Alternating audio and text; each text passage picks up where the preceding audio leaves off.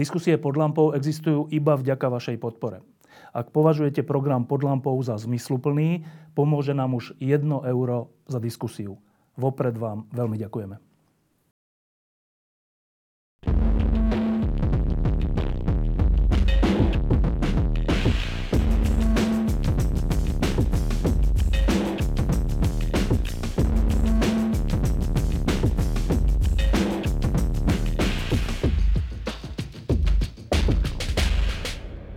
Je streda a čísla identifikovaných, infikovaných znova poskočili.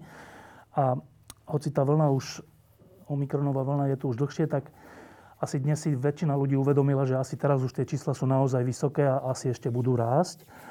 A to je jeden z dôvodov, prečo sme sa stretli s dnešnými hostiami. Ešte sú dva dôvody. Jeden sa volá profesora a druhý sa volá knižka. Ale teda najprv začneme tým aktuálnym dianím, respektíve tým, v čom sa práve Slovensko ocitlo. Tak, e, keďže vy štyria ste tu už takí akože e, opakovaní hostia, a veľmi sme radi, že ste tu opakovaní hostia, tak skúsme úplne na úvod kratučko váš pohľad na to, že v čom sme sa ako Slovensko v tejto chvíli ocitli. Pavel. Tak ďakujem za to privilegium. Ja síce nie som teraz úplne, že v obraze. Ja Jedna som... veta. Jedna veta. Ocitli sme sa v druhej fáze Omikron vlny. Saša? Konečne zachytávame ten nástup Omikron vlny, ktorý v mnohých uh, iných krajinách um, už beží? Už, už prebehol, teda nástup, niekde prebehla už aj takmer celá vlna. Konečne to teda ukazujú aj tie naše údaje. Um, odhadujeme, že najbližšie týždne to bude stúpať a v priebehu februára dôjde aj k zastaveniu nárastu a postupnému poklesu. Boris? Ja to tiež vnímam asi tak, že, že, že to, čo stále sme čakali, že kedy už konečne príde, už asi si niekto možno aj začínal mysleť, že však to ani nepríde, tak teda konečne vidíme aj u nás to, čo vlastne všetky krajiny už európske pred nami videli a to je ten, ten prudký náraz. Doteraz to bolo naozaj veľmi uh, pozvolné. A teda zrejme sa teraz dostaneme do tej fáze, ako množstvo tých krajín, kedy tie krivky boli naozaj že fakticky vertikálne.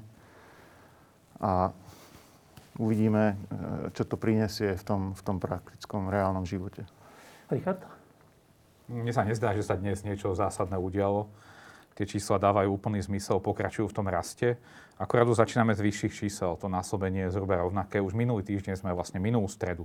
Bolo to prvé, prvý, prvé číslo ktoré indikovalo, že ten Omikron už prichádza výrazne na Slovensko. Čo je ale skôr zaujímavejšie, že posledné dva dni už stúpajú príjmy do nemocnic. To znamená, že už vidíme, že ten Omikron naozaj prichádza zatiaľ veľmi pozvolne. A takže toto je ten, to dôležité svedectvo. Presne Boris to povedal, že konečne to akože naozaj vidno v tých dátach. My sme vedeli, že to príde a naozaj to prichádza. Čo nás teda neteší, ale je to tak. A zaujímavým číslom ale pre mňa tohto týždňa, nie je to číslo dnes, lebo to bolo očakávané, Mňa prekvapilo to, že v Oravskej lesnej za minulý týždeň mali 5% infikovaného obyvateľstva, detekovaného PCR testami. To znamená, že každý 20. v tej Oravskej lesnej za jeden týždeň mal pozitívny test. To čaká celé Slovensko. To znamená, že Oravská lesná nám to už ukázala, že ak to bude vyzerať a ešte sa tam zhoršuje tá situácia. To ešte neboli na vrchole, to ešte bude tento týždeň pravdepodobne, ale vlastne ukázali ten rozsah, že ten rozsah bude naozaj veľký. No a zaujímavá vec je, že e, keď sme sa tu stretávali ešte pred dvoma rokmi, tak to je zaujímavá vec, taká nejaká ľudskej psychiky, že keď sa ukázalo, že na Slovensku je prvý prípad, prvých 10 prípadov, prvých 100 prípadov, tak sme všetci o tom hovorili, že nehovorili, tak už je to tu a teraz čo bude a všetko sa pozatváralo a tak. Potom sme si už na to trocha zvykli, potom sme sa zlakli až, keď už boli tisíce prípadov a tisíce ľudí v nemocniciach. A teraz, E, keď je, koľko bolo dneska, 14 tisíc? 13 800. 13 800 teda identifikovaných, ale to je iba z tých, ktorí sa urobili testy, ešte je veľa iných. PCR testy, ešte PCR testy, ale ešte, ktorí sa ani netestovali. To je ďalšia vec, ale niektorí sa ešte ani netestovali, čiže je to oveľa viac. Ale už to nevyvoláva takú tú, ani nie hystériu, ale dokonca ani nie nejaký veľký strach. A teraz je otázka, že to je dobré, že sa toho už menej bojíme, alebo je to vlastne zlé? Tak hlavne je to také logické, že sa toho, nemôžem povedať, nebojíme, ale proste už to nevyvoláva ten, tú hystériu. pretože už to tu máme dva roky. Ako 6. marca bude výročie dvojročné, kedy bol prvý prípad identifikovaný na Slovensku. Takže už asi ani nevládzeme. Mať stále strach. Mať stále strach. Mm, druhá otázka je, to, čo si sa pýtal, či, či je to dobré, že to nevyvolá strach. Dobre to nie je, pretože v tomto Omikron prostredí, v tejto Omikron vlne, ako všetci vieme, veď to stále opakujeme a veľa ľudí to hovorí, e, je veľmi vysoké riziko, že sa infikuje každý z nás. Primárne samozrejme tí, čo nie sú chránení, ale, ale aj tí, čo už nejakú imunitnú ochranu majú. Takže nechcem povedať, že mali by sme mať strach, ale rozhodne by sme mali byť na pozore. A teraz ešte viac ako predtým nosiť poriadne respirátor, nechodiť medzi cudzích ľudí, pretože dúfame, že to bude otázka naozaj mesiaca, prípadne niekoľkých týždňov a keď to vydržíme, tak máme šancu, že eh, na jar už bude lepšie.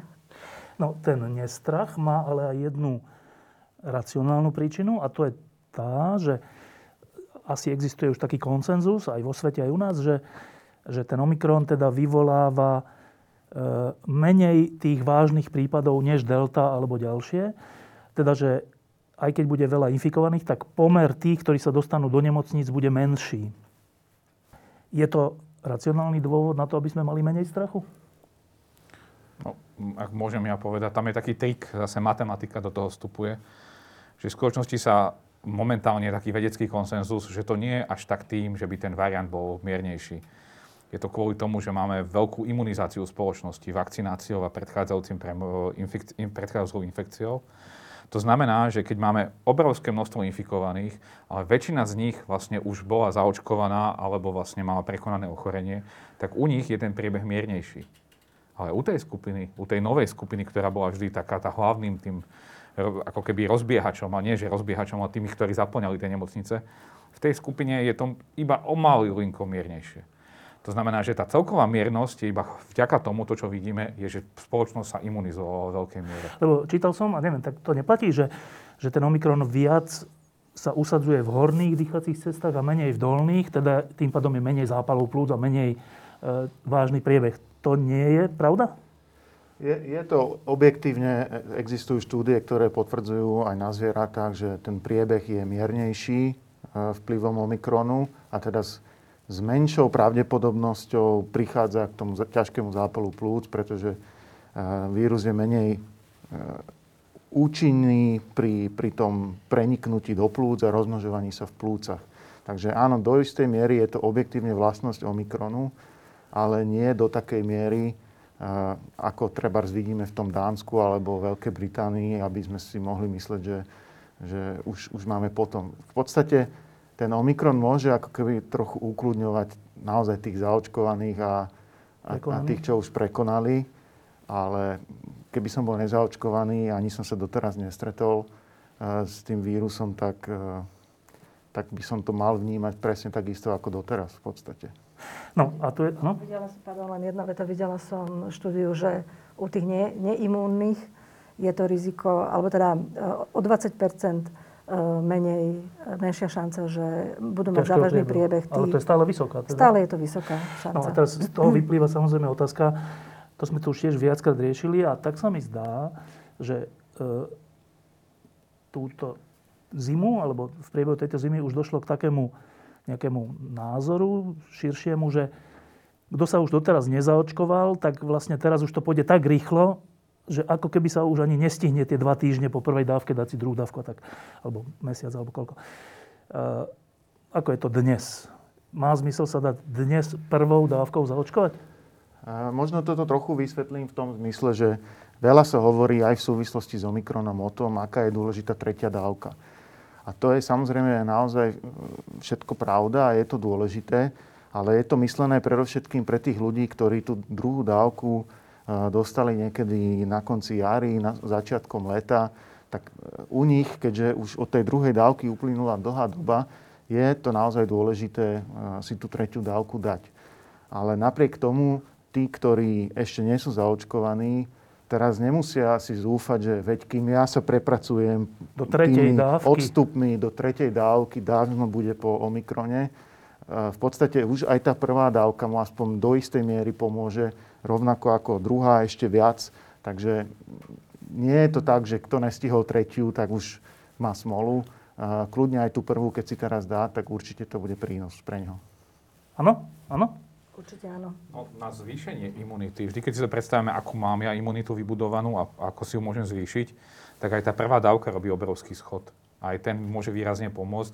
On vždy ten schod sa potom znižuje vlastne s odstupom od toho očkovania. A keď mám pomerne čerstvé očkovanie, tak aj tá jedna dávka urobí pomerne veľký schod. Takže naozaj pre každého má to význam, lebo teraz sa rozhoduje o to, či sa skôr infikuje, alebo sa skôr zaočkuje.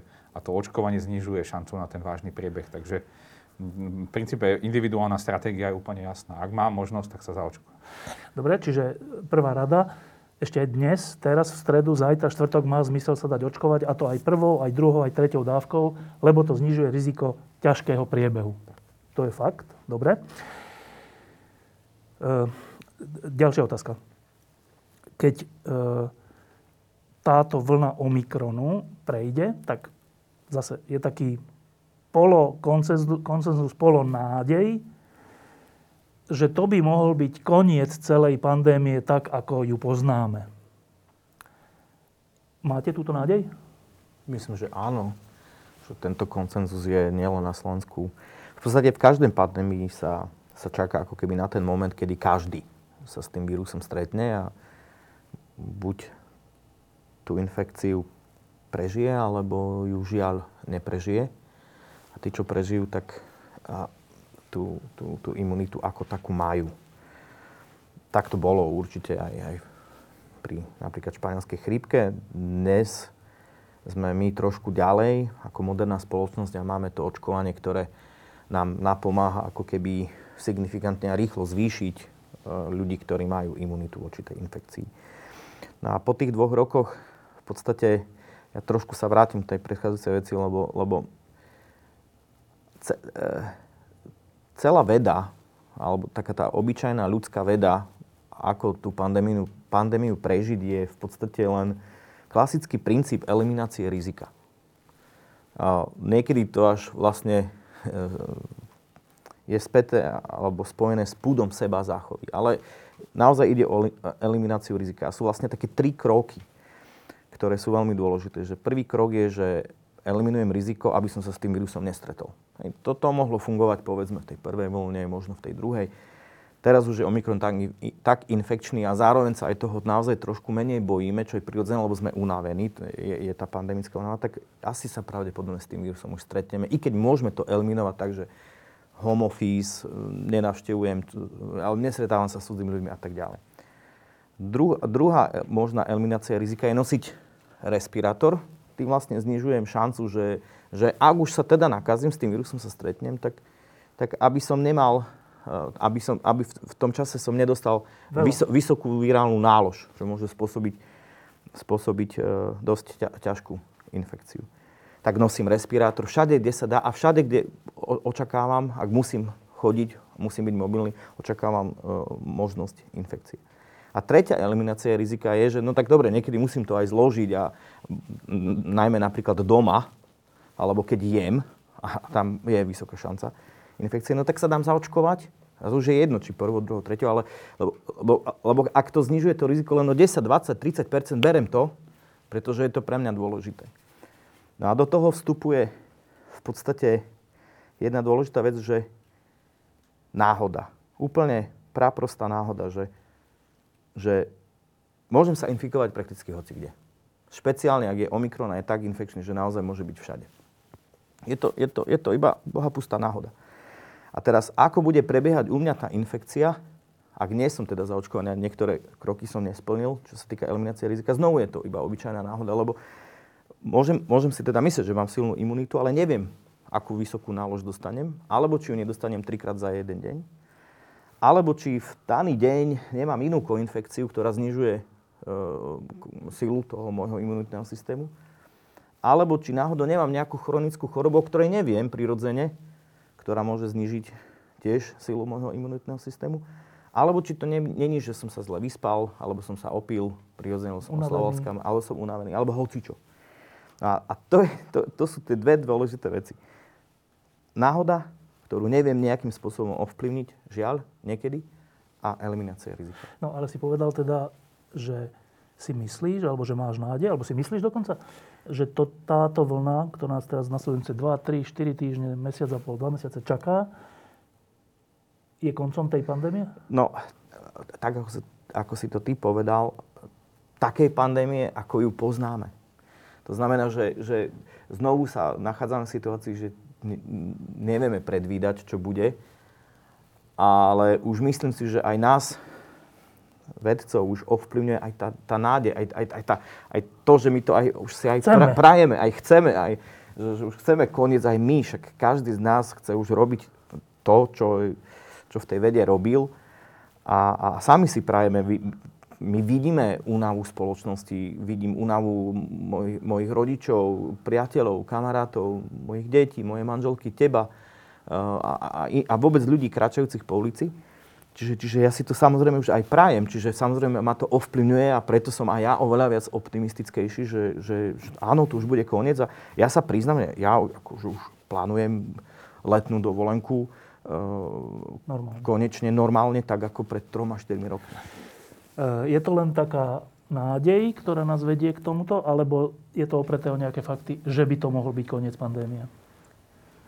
Pandémia uh, skončí vt- nie vtedy, keď klesne, klesnú čísla pod nejakú hodnotu, ale kedy sa spoločnosť rozhodne, že už túto situáciu nebude manažovať ako pandémiu. Tak to znamená, je? Tak toto je. Uh, samozrejme, že uh, spoločno... Takto, pandémiu vyhlásila Svetová zdravotnícká organizácia a takisto, takisto ju aj ukončí. A ukončí ju na základe situácie, ktorú zhodnotí, že už to teda nebudeme globálne riešiť ako pandémiu. Um, a je veľmi pravdepodobné za tejto situácie, to znamená uh, za globálneho šírenia variantu Omikron, že po odoznení tejto Omikron vlny, ktorá na rozdiel od tých predchádzajúcich vln spôsobovaných Delta, Alfa a ostatnými variantami, tak táto Omikron vlna prebieha súčasne, takmer súčasne na celom svete. Predtým to, to šlo postupne z jedného kontinentu na druhý. Teraz to prebieha súčasne, pretože to šírenie je tak, tak eh, rýchle. rýchle. To znamená, že keď táto vlna uh, prebehne, tak bude väčšina celosvetovej populácie uh, do istej miery imunná.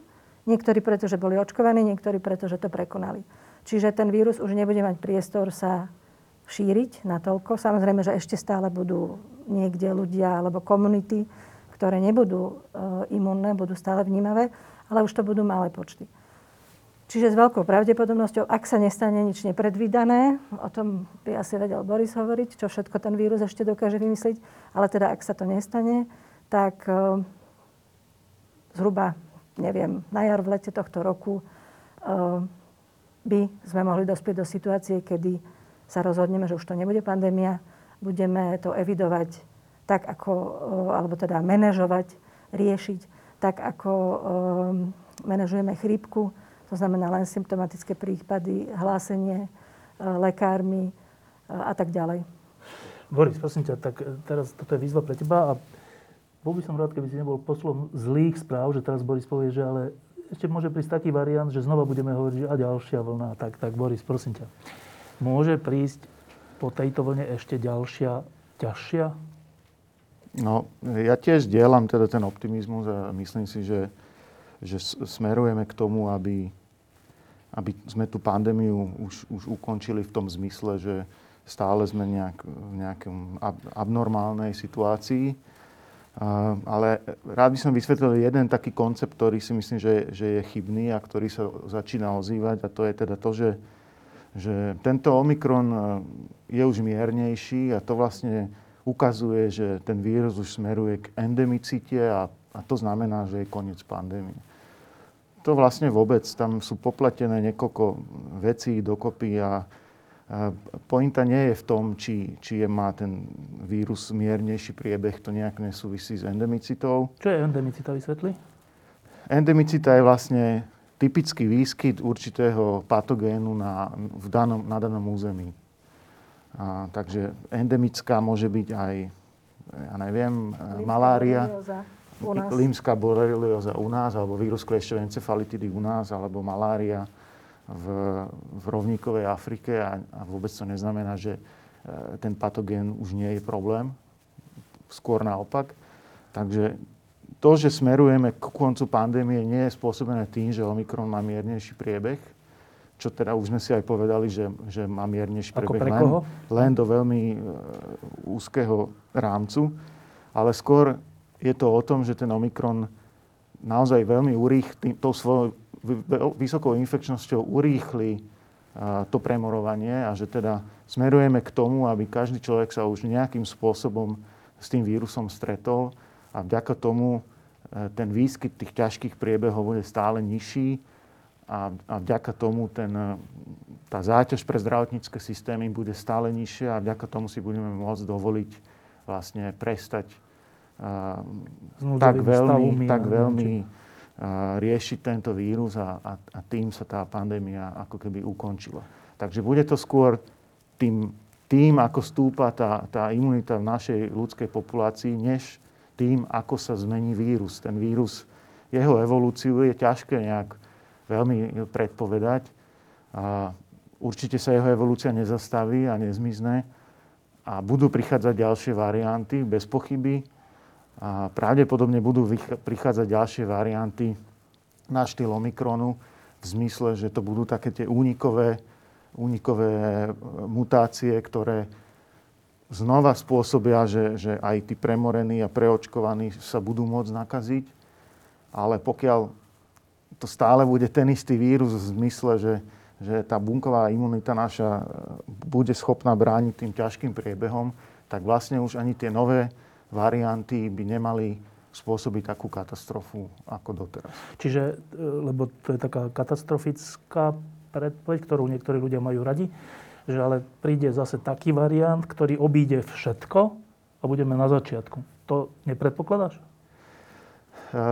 Nepredpokladám, že príde taký variant, ktorý by bol schopný obísť aj tú e, veľmi takú univerzálnu bunkovú imunitu a ktorý by znova spôsoboval teda do, do, do takej veľkej miery tie ťažké zápaly plúc. Ako, môžem sa samozrejme míliť.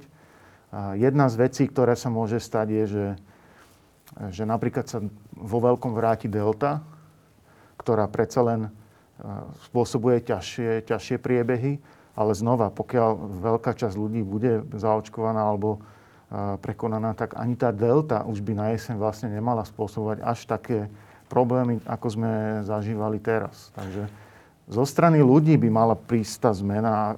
Ako, dokonca sa môže stať, že sa s, zrekombinuje naozaj ten Omikron s deltou. Ani to nie je vylúčené, čo už chvíľku kolovalo v médiách, ale ukázalo sa ako, ako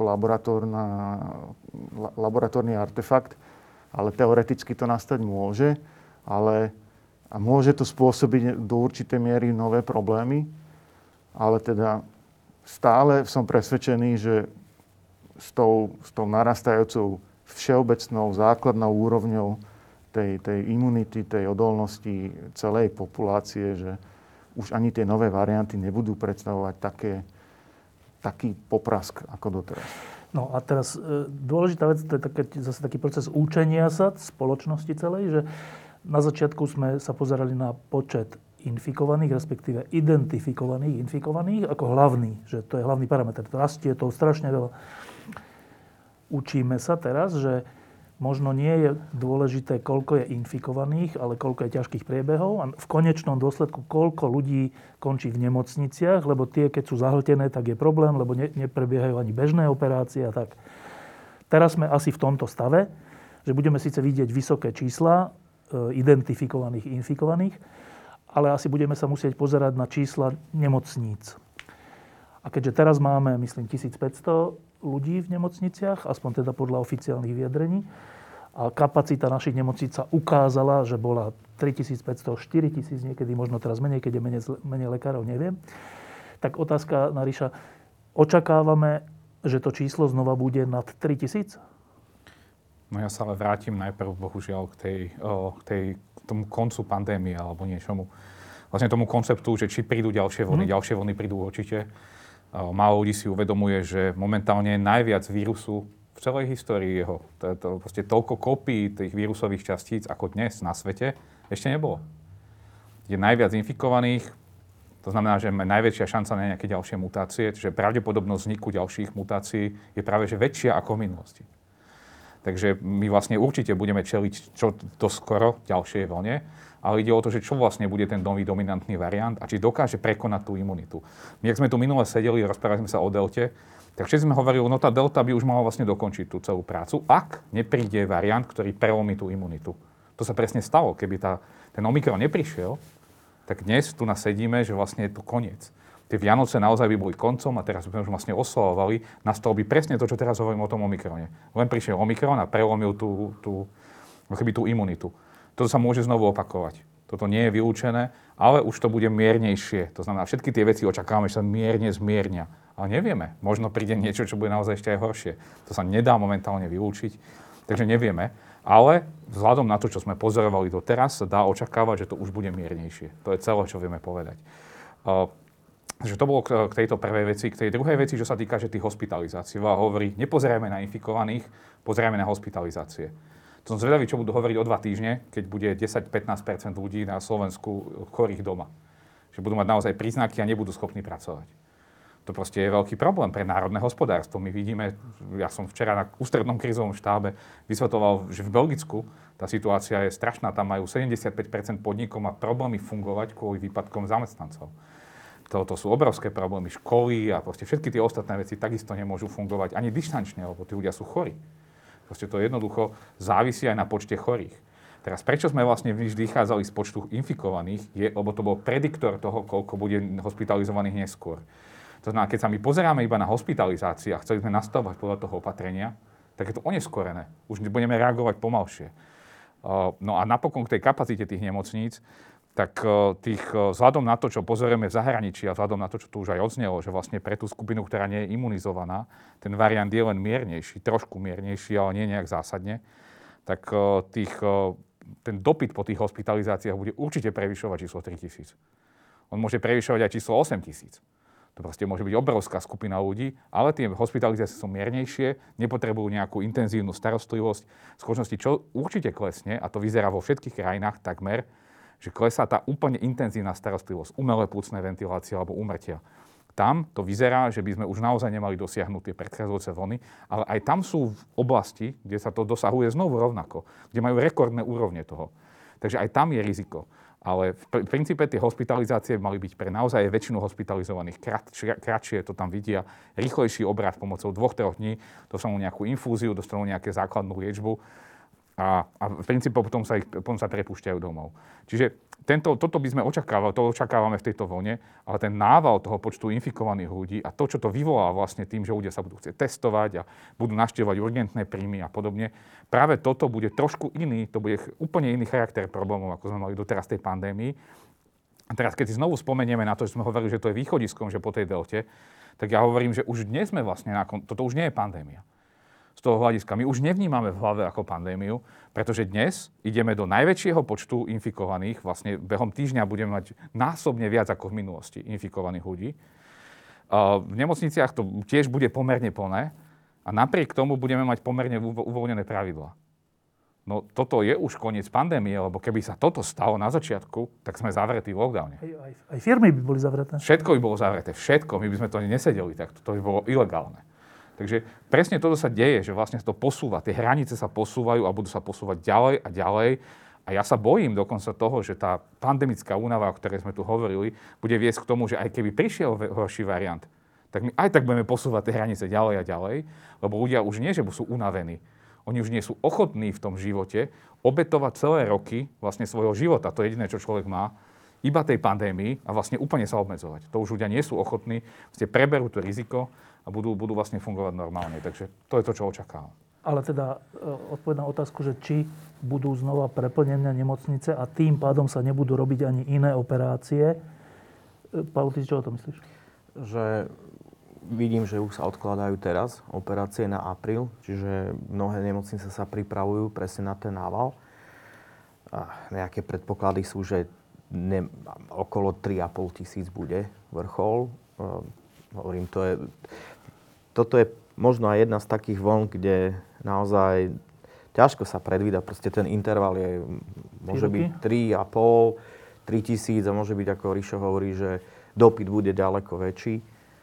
No, alebo možno na vrchole bude 60 tisíc infikovaných, možno 100, denne. alebo niekde medzi denne. A hovorím, teraz tie intervály sú naozaj, naozaj oveľa väčšie, ale znovu a, pre zaočkovaných to telo sa bude zbávať toho vírusu oveľa rýchlejšie, čiže aj, aj, tie, aj tie priebehy budú proste oveľa, oveľa krátšie. Čo sa týka umrtí, tiež už asi to nebude také, ako, ako sme zažívali. Uh, jedna vec, ktorá je istá, keď sa pozeráme na dáta, či už je Kanada, lebo sú už niektoré krajiny, Kanada napríklad je už potom už ide z vrcholu dole, Austrália ide z kopca dole, ale čo sa týka počtu infikovaných, uh, Cyprus, Malta ide dole, tak tam vidno, že je tam posun medzi tým vrcholom infikovaných a hospitalizovaných 12, okolo 12-14 dní, alebo 10 až 14. Čiže to, to uvidíme až vlastne po tom vrchole. Samozrejme, že tu treba, treba povedať, že ja neviem, či dnešné dáta 14 tisíc je zo včerajška, alebo, alebo je to z minulého týždňa. Ja, ja neviem, hej, že, že, o, že, že, že, že, či ten vrchol je, lebo neviem, ako, ako, ako je to v Kanade, alebo na Cypre a v Malte, že neviem, že, že, že či ľudia čakajú na PCR test 3 dní, 5 dní, Napríklad, keď ste stretne, symptomaticky majú prednosť, keď, sa ale, keď ste ale e, kontakt, tak môžete čakať na PCR test aj osobne. Hej, že, že neviem, ako to tam je, takže s tými časmi to tak beriem. Ale, ale prav, pravdepodobne tie predikcie, že kedy to bude a, a kedy sa tie naozaj v nemocnice začínajú naplňať, oni už sa začínajú teraz a kedy bude ten vrchol. Myslím si, že, že dátoví analytici to, to, to um, podľa mňa hitnú celkom správne. A, k tým nemocniciam, že tie nemocnice s najväčšou pravdepodobnosťou budú plné, ale nebudú to uh, tie ťažké covidové stavy, ale to budú, uh, a už v podstate teraz to vidia nemocnice, to budú pacienti s rôznymi inými ochoreniami, ktorí ale mali, majú COVID. Pričom ten COVID veľmi zhoršuje. často mhm. zhoršuje to pôvodné ochorenie, či je to cukrovka, kardiovaskulárna a tak ďalej. Um, nemocnice sa, sa na to pripravujú. Um, budujú sa triážne stany pred vchodmi do nemocnic, kde budú um, okrem personálu pomáhať aj medici.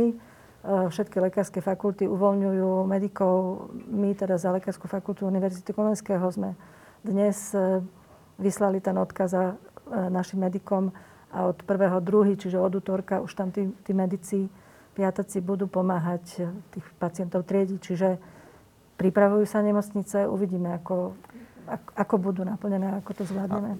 len ja by som ešte jednu vec dodal, že, že naozaj teraz sa ukazuje, ale znovu akože z tých iných krajín, že fakt ten čas bude trošku kratší, keď budeme v tej intenzívnej vlne, že už to nebude tak, ako si pamätáme. Lebo naozaj napríklad aj tá delta, tiež sme predvídali, že možno bude trochu kratšie a no, no, no nebolo to až také krátke. A, a teraz asi to vyzerá naozaj, že, že to bude veľmi intenzívne, veľmi, veľmi. A ako aj Richard eh, hovorí, že môže to ovplyvniť kritickú infraštruktúru. Prakticky ani nie je dôvod zatvárať školy, kde sa budú zatvárať po, po, po, prakticky sáme, chorí, no? sám, sa, sáme, alebo vlastne už sa zatvárajú. Však a ja mám takýto prípad doma. A, a rôzne obchody, reštaurácie sa zavrú úplne, že sáme. Že, že, že nebude ako keby ani, ani presne kvôli personálu, že nebude ani ako keby dôvod veľ, veľmi veľmi na nejakej regionálnej úrovni niečo rieši, lebo proste porieši to samotný vírus. A, ale bude to intenzívne, ale mm, všetci sa asi zhodneme, že o niečo kratšie, ako sme zvyknutí. Jedno dôležité číslo je, ktoré je také najsmutnejšie, to je počet e, teda mŕtvych. E, myslím, že po tej druhej vlne sme boli niekde na 12 tisíc, alebo tak, dobre si to pamätám? 12,5. 12,5. Dobre, teraz sme na akom čísle? 17 600. Dobre, čiže to je 5 tisíc. Potvrdených. Navyše. E, čiže vieme nejakú predikciu, že kam sa až dostaneme? No, bude to znova 12 tisíc, čo bude 20 Dám ja, nech som ja za to kritizovaný. E, ja si osobne myslím, že, že to bude taká menšia polovica delta vlny, že to číslo určite nepresiahne nejak výrazne 2000 Teraz, za tieto, čo, čo teraz na, nasledujúci mesiac, povedzme? Ale to nebude len to, lebo to my budeme uvidieť ešte počet mŕtvych aj marec, aj apríl, No, hej, že to bude mať dojazd, ale nemyslím si, že to bude už väčšie Správne, číslo. Úmrtí je teraz trochu väčšie. O, sa pozoruje, že naozaj za tou incidenciou ten vrchol prichádza všade trochu neskôr ako predtým. Predtým to bolo zhruba 25 dní. Teraz to už môže byť dokonca až 45 dní, takže naozaj si budeme musieť počkať. Ale v skutočnosti najlepšou mierou vlastne rozsahu tej pandémie nie je to úmrtia, ktoré my, registr- tá- ktoré my reportujeme, ale sú nadmerné úmrtia. No a tých sme videli v prvej vlne 17 tisíc rádovo, to bola tá vlna, nie prvej, v druhej vlne, samozrejme, v prvej bolo zanedbateľne veľa. V druhej vlne 17 tisíc nadmerných úmrtí. V tej uh, delta vlne len na období september-december tých úmrtí nadmerných bolo už viac ako 8 tisíc. To znamená, že, že to bolo viac ako polovica a tá vlna ešte nedobehla.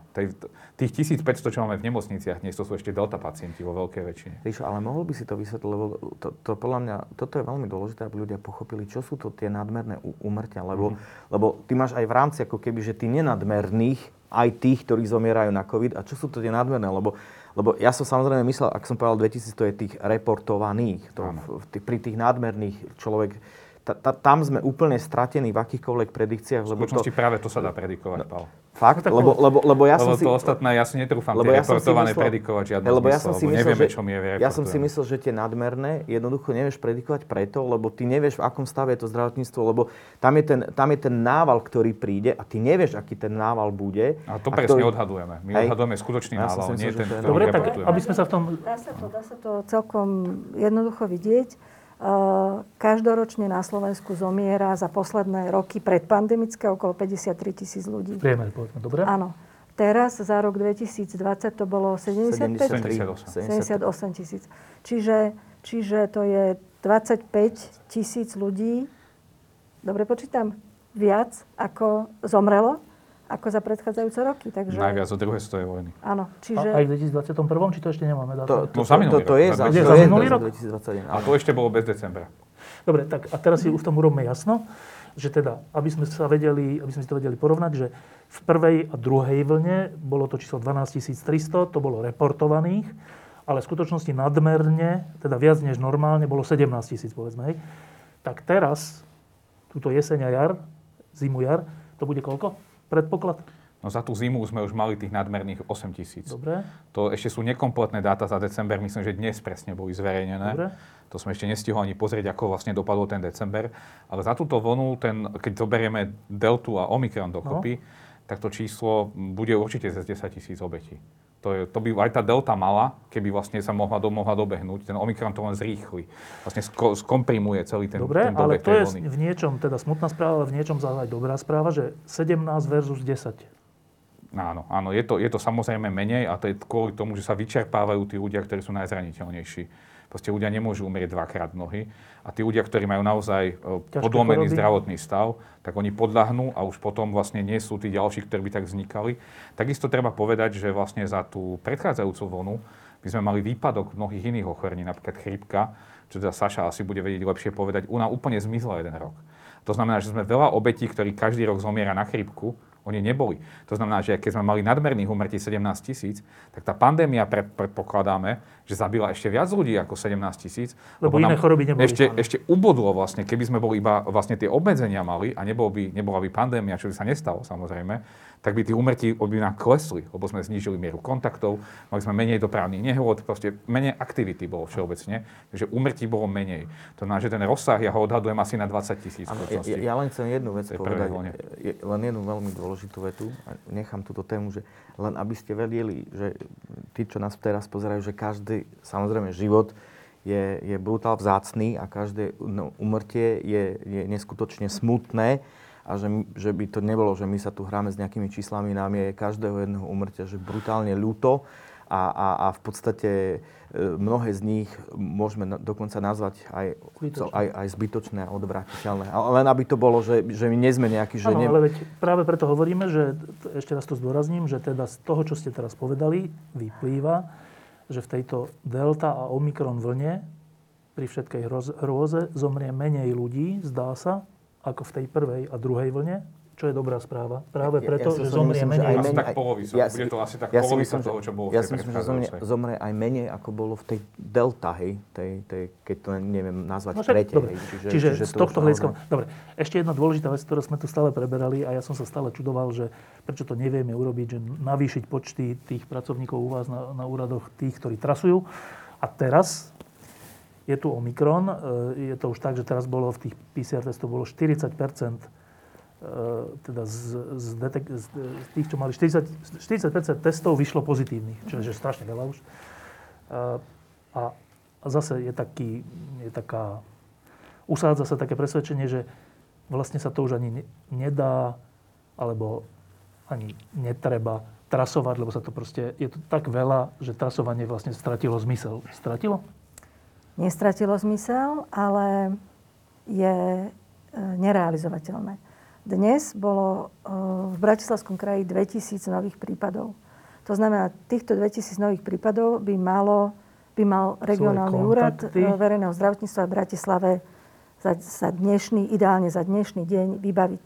Čiže obtelefonovať, obtelefonovať všetky kontakty, zaznamenať do informačného systému a tak ďalej. To je, aj keby tam sú tam vojaci na, vý, na výpomoci, ale aj tak dokopy je to proste 20 ľudí, ktorí to majú zmanéžovať. Nie je to realizovateľné. Um, predpokladám, že na iných regionálnych úradoch, v iných krajoch, kde je o niečo lepšia situácia, ne, nebol tam taký, taký uh, skokový nárast nových prípadov, to zvládajú o niečo lepšie, ale aj tak je to len otázka času, kedy aj tam sa tá situácia zhorší. Čiže e, e, nie, nie je to tak zvládateľné, ako sme to robili počas prvej vlny, druhej vlny, kedy sa naozaj všetci kontaktovali. Um, neviem, ako to robia v iných krajinách, alebo teda viem, že niekde majú podporu nejakých digitálnych aplikácií. Um, a teda niekde to zrejme zvládajú lepšie, niekde horšie. Toto vyhľadávanie kontaktov alebo trasovanie.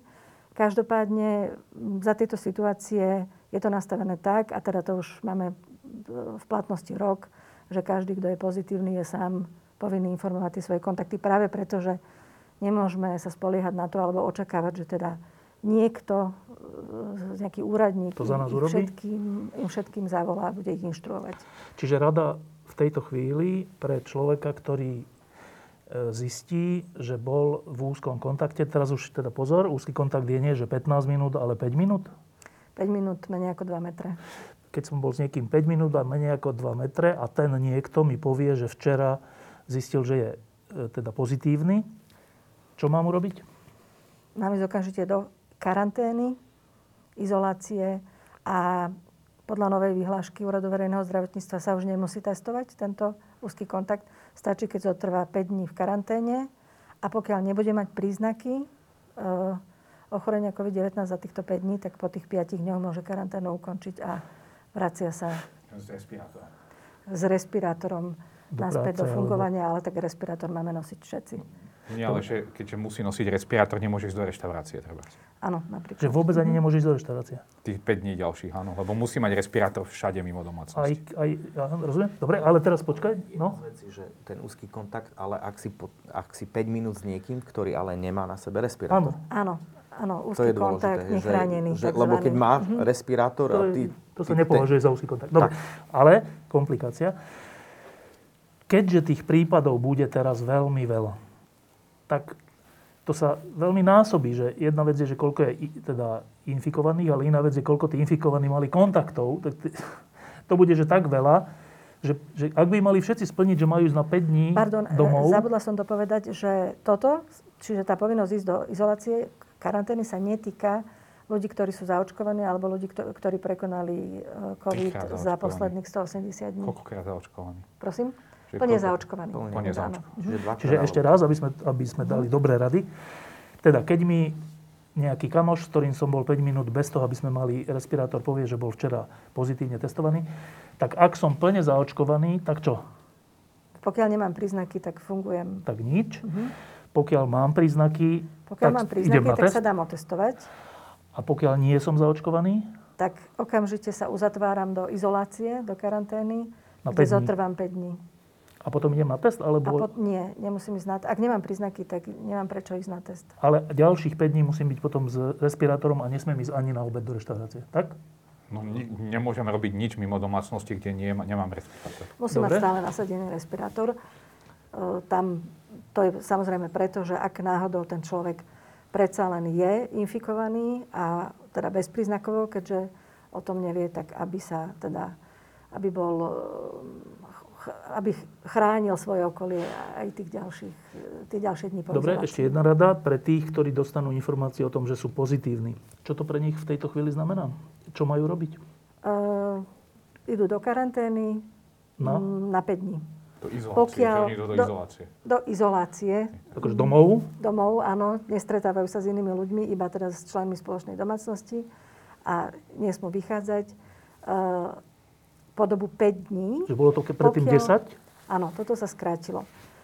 Pokiaľ nemajú príznaky počas tých 5 dní, keby sa vyskytli príznaky, aj keby napríklad až ten posledný deň sa, a stačí aj veľmi mierny príznak, ako je napríklad e, Nádcha, tečenie čo? z nosa, áno, tak vtedy um, Ďalších 5 dní? kontaktuje sa svojho všeobecného lekára a všeobecný lekár rozhodne o pokračovaní alebo ukončení karantény a všeobecný lekár tiež indikuje toho človeka na test.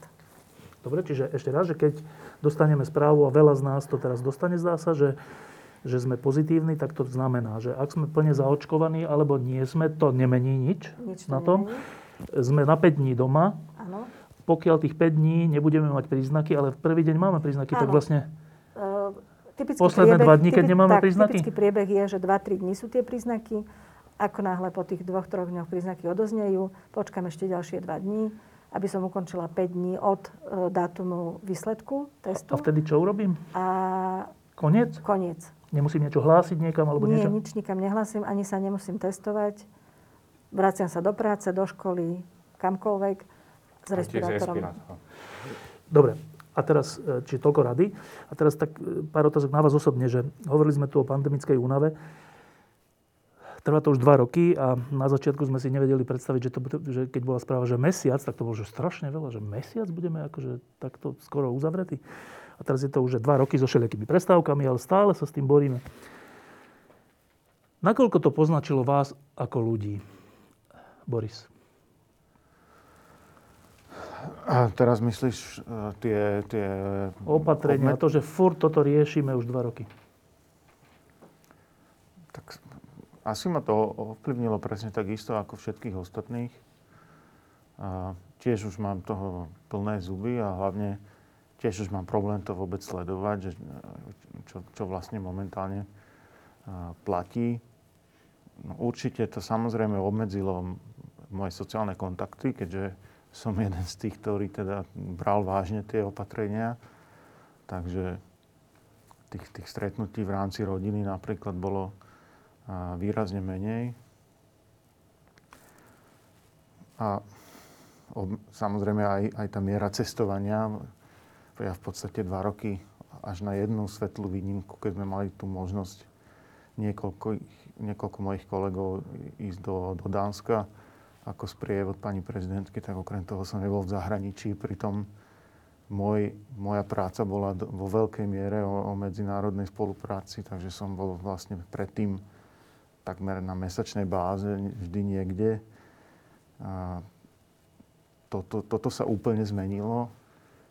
Paradoxne v tej, v tej vedeckej oblasti tiež som vlastne oveľa viac teraz e, skôr s tými domácimi kolegami, tými novo objavenými, z ktorých som doteraz nepoznal, ale, ale s tou virologickou komunitou e, svetovou, čo paradoxne človek by čakal, že bude zintenzívnené, tak skôr mám pocit, že naozaj každý sa borí tak doma s tými svojimi problémami, takže tá miera tých kontaktov je menšia.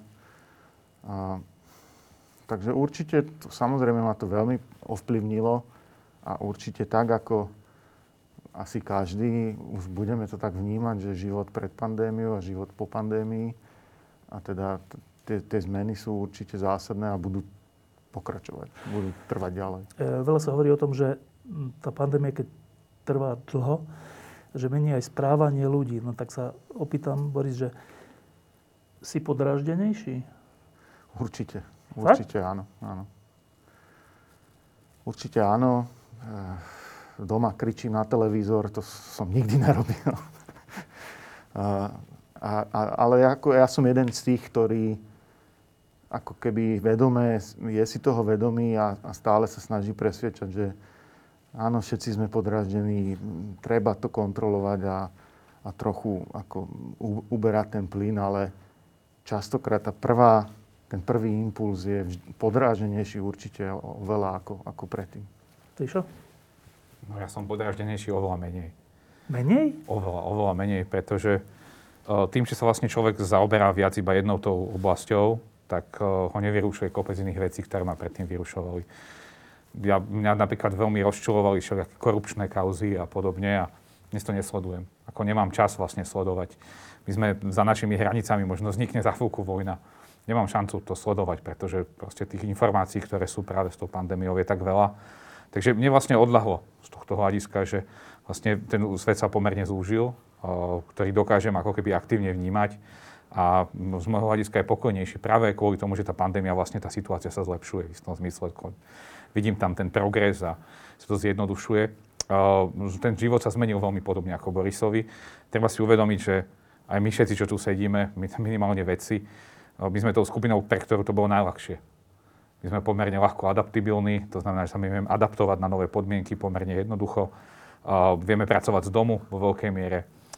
nie sme ekonomicky ohrození pre nás v princípe tá pandémia, aj pre ľudí vlastne v Bratislave vo veľkej miere, bola jedna z, ako keby my sme s tým prešli veľmi ľahko. Keď my vždy hovoríme o tom, že ako fungujú nejakí že dezoláti niekde na východe alebo na severe, si nevieme predstaviť, ako tí ľudia žijú a ako oni, oni si nemôžu dovoliť zostať, oni nemôžu pracovať z domu. Keď pracuje na píle alebo niekde, proste on musí chodiť do práce, pre ňo je to nevyhnutnosť životná. Oni nemôžu robiť všetko to, čo my. Takže z nášho hľadiska my sme boli najmenej postihnutí pandémiou, takže to, ako my sme aj boli postihnutí, je zanedbateľné s tým, ako bežní ľudia, možno aj priemerný občan Slovenska, ako bol postihnutý. To si musíme uvedomiť, že toto aj vlastne tie vládne obmedzenia, preto boli aj vlastne také nepopulárne a podobne, lebo zasahovali tým ľuďom do ich existencie. Oni nie, že nechceli, často ani nemohli dodržiavať tie opatrenia v tej podobe, ako boli napísané. Čiže toto bol jeden z tých najväčších problémov. No a mm, ja som žiadnu túto núdzu nepocítil. To znamená, že, že pre mňa bolo jednoduché. Môžem ísť autom, nemusím ísť verejnou dopravou, nemusím čakať, že keď aj teraz vypadne autobus, tak pôjdem autom. Proste my sme naozaj najmenej postihnutí a z toho hľadiska, ako keby ja som sa stiažoval, že mne sa niečo zmenilo po, počas tej pandémie, tak by to bolo strašne smiešné, lebo poznám ľudí, ktorým ten život sa úplne rozpadol. Kultúrna obec, tak tí, tí sú hotoví a, a plavci, tí, tí sú hotoví, oni celý život trénovali a teraz zrazu nemohli ísť do bazénu. Však tý, tým ľuďom sme zrutili, zrunovali život. Takže toto nás nepostihlo, pre nás je to v princípe chrypočka z tohto hľadiska. My sme túto pandémiu prežili len veľmi malou, takou úplne ako zanedbateľnou zmenou života. Čiže úplne krátko, že ty nepociťuješ pandemickú únavu ako osoba? No jasné, pandemickú únavu, že ja by som chcel robiť nejaké iné veci. Určite, už to, ja som už dúfal, že tá delta, že to ukončí a už, už bude koniec. Strašne som v to dúfal, aj som to tu hovoril. Ja dúfam, že ten Omikron bude koniec a že už, už naozaj môžeme už, my už plánujeme to, že čo bude ďalej, aby sa to nastavilo. Už sme to nemuseli riešiť, to bolo úplne ideálne. Presne tak si to ja predstavujem, aby som mohol robiť iné veci, lebo ma zaujímajú iné veci, ma bavia iné veci. Pandemická únava je napríklad pre mňa to, že ja už neznášam respirátory, rúška, neznášam každý deň sa pozerať v televízii na to, že pýchajú injekciu. To je každý deň. Dva roky. Od, odvraciam zrak naozaj. Že... Saša, ty? A ja to neznášam. A tiež e, sa vyhýbam sledovaniu e, médií, teda len v rámci toho, čo musím, aby som bola zorientovaná. E, ja som tiež totálne unavená. Pripadám si taká akože chronicky unavená už, už dlhé mesiace a tiež už mám covidu pokrk. Mm, rada by som sa venovala iným témam. Ja som sa predtým v rámci epidemiologického výskumu venovala viacerým témam epidemiológii duševných porúch, metabolického syndromu, um, aj chrípky, a, ale primárne neinfekčným ochoreniam. Teraz sa venujem takmer iba uh, covidu, ale už v poslednej dobe sa viacej zase začínam vrácať k tej epidemiológii duševných porúch alebo teda duševného zdravia, pretože toto bude Ešte ďalšia pandémia Mm. po tejto. Um, takže, takže, takže áno, to, bola pre, to je pre mňa zmena pracovná. A taká osobná zmena asi najvýraznejšia, že som, ani nemôžem povedať, že, že no nemala čas v podstate, ale zanedbala takú tú starostlivosť o seba, akože nejaký pravidelný šport a proste len tak uh, si vedieť oddychnúť a relaxovať, tak to som si povedala, že tento rok 2022 bez ohľadu na to, dokedy bude, alebo teda ako sa bude pandémia ďalej vyvíjať, tak už si na to ten čas nachádzam. Padáš na sebe aj podraždenosť? Mm, asi áno, Ja neviem, to by asi iní skôr povedali, uh, ale najmä tú únavu, proste niekedy mám pocit, že nevládzem ani poriadne rozmýšľať a uh, robiť veci tak, ako by som chcela. Pavel. No, ja som už strašne unavený, ale uh, nemám čas byť unavený.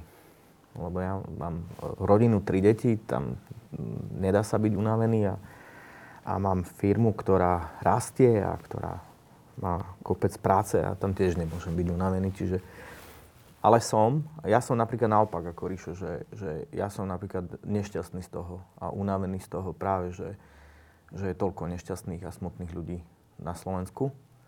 To nie je šťastný, to nie je naopak. No však ja som povedal, že ja som z toho nešťastný. Ty si povedal, že, že, že ty si, ja som z toho napríklad, že veľmi podraždený.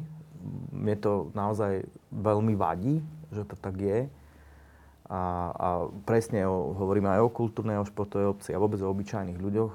Ja si myslím, že mne, mne strašne vadia tie hoaxy, dezinformácie, konšpirácie. Ja si myslím, že s týmto sme... A, tomu sme mali zakrútiť krkom už úplne na začiatku a mohli sme sa možno baviť aj o iných problémoch dnes. Možno sme sa nemuseli obávať aj tejto vlny, ak by sme mali povedzme zaočkovanosť na úrovni Portugalska alebo aspoň Dánska. Takže toto, toto, toto za tie dva roky mi, mi, mi strašne vadí. A, a, a, ale zase mám to podobné zase s Ríšom, že už, už nie som taký, taký prchký, ako som bol, lebo to proste tá energia, ktorá v nás bola, alebo vo mne bola počas tých dvoch rokov, ona v podstate v určitom momente vyprchá, lebo to človeka unaví. Jednoducho bojovať s tými démonmi pandemickými, manažerskými a, a, a so, e, démonmi sociálnych sietí. A, a tak e, ja osobne priznám sa, že ja som mm, si dovolil dvojtyžňový oddych počas Vianočných sviatkov a Nového roka a bol som teda v Tátrach lyžovať s deťmi a keď som proste videl tie deti, ako režu tie svahy a ako ich to strašne naplňa a, a aké sú šťastné vonku, tak som prišiel na to, že koľko času som stratil, lebo som chcel priniesť 11, 12 variantov PCR testov a, a musel som stále bojovať s Borisom s tým, že dokazovať tým, že predsa len ten slovenský test patrí medzi tie lepšie. Alebo stále bojovať s tým, že, že, že pomôcť dármi a humanitárnymi a pomocami a neviem či všetkým a zapájať sa do milión poradných orgánov. Snažiť sa poradiť a nejak ovplyvniť nejak, aby tie a henté opatrenia boli lepšie a ne, v jednom momente som si povedal dosť. Už nevládzem. Akože už, už, už nevládzem to robiť a, a v podstate som tuto svojich súputníkov a v podstate mnohých kamarátov v podstate som im povedal, že to teda zanechávam a, a lebo, lebo mnohí ľudia nerozumejú, že poviem to teraz tak za vás, hej, lebo vy ste ešte v tom a ja už som trošku exitnutý, alebo, alebo tak pauznutý na chvíľku. Viete, ono, ľudia ne, si neuvedomujú, že byť v tej iniciatíve Veda pomáha zaberá strašne veľa času. Ale nielen takého času, že medzi sebou Stretá, sa stretávajú vedci, odborníci a komunikujú, ale že neskutočné množstvo kvantum samoštúdia. A popri tom mať ešte svoju prácu a tak ďalej. To sú, že, to sú večere, to sú noci, a teraz, viete, ono tá veda pomáha nezačala, že včera. Hej, ono to sa začalo ešte v roku 2020. Že, že to už je rok a pol takého intenzívneho sa stretávania. Uh, Richard mal na starosti dokonca rôzne diskusie, onlineové diskusie. Uh, potom sme sa snažili ísť tam a tam radiť, alebo byť súčasťou rutinného testovania takéhoto systému, e, serologické štúdie, PCR testov, milión vecí. Milión vecí. A, a ešte sme multidisciplinárna skupina, čiže to nie je len, že no, e, s Borisom mi stačí 5 minút pri PCR testov, alebo aj, aj, aj s Ríšom mi v niektorých veciach stačí 10. Ale zrazu tam máte sociológov, ekonómov a psychológov a, a iných. A to, niektoré veci vysvetliť, treba vysvetliť a treba vnímať ich pohľad. A to zaberá tak veľa času, že ja som ako fakt jeden možno z prvých, možno som povedal, že a dosť, už, už, už. Nestíham to, nevládzem, o deti sa poriadne nestarám, o firmu sa nestarám, proste chodím jak taký zombik a robím veci na pol plynu, Ehm, stalo sa mi milión krát, že mi niečo kolegovia hovorili. Ja vôbec si nepamätám, čo mi hovorili. Normálne si nepamätám, že, že zotrvačne len odpovedám nejaké floskuly, e, frázy a som si povedal, a dosť. A posledné 2-3 týždne som vlastne strávil už tak, že v takom trošku miernom kľude, vôbec nesledujem správy, väčšinou mi len niekto niečo napíše a, a začínam konečne ako keby už aj vnímať viac to moje okolie a, a, a je to super.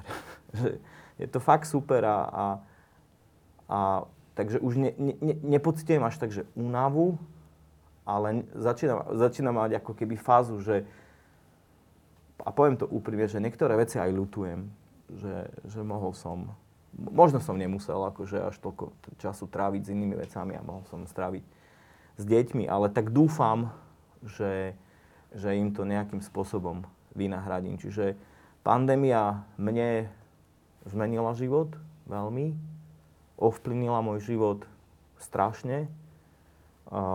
Možno raz príde čas aj na bilancovanie, však niečo sme v podstate zbilancovali aj v tej knižke a, a dostávam feedback od ľudí, že a napríklad taký feedback, ktorý ja som nevnímal, hej, že oni napríklad pre niektorých je tá knižka, že že hrôzo strašná.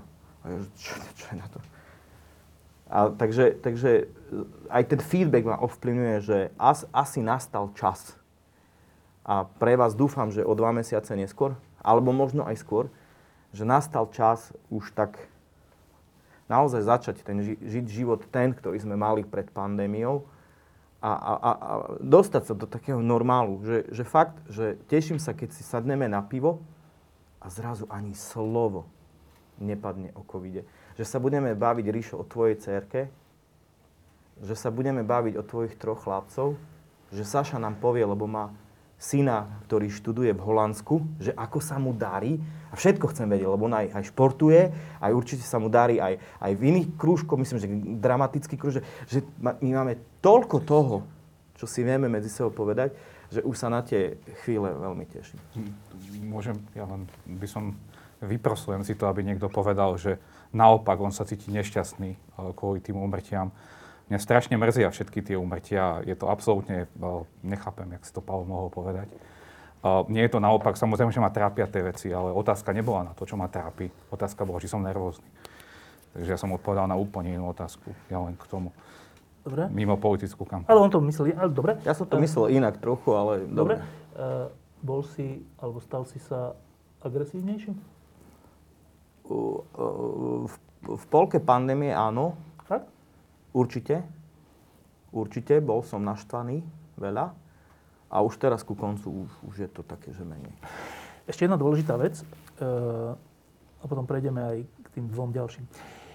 Tá dôležitá vec je, že v tej prvej a druhej vlne, to si pamätám, že sme všetci až tak vášnevo riešili, že aké opatrenia sa majú prijať, kto ich má prijať, aký má byť proces toho, prečo vláda robí to a nie to, kto má mať slovo, kto nemá mať slovo.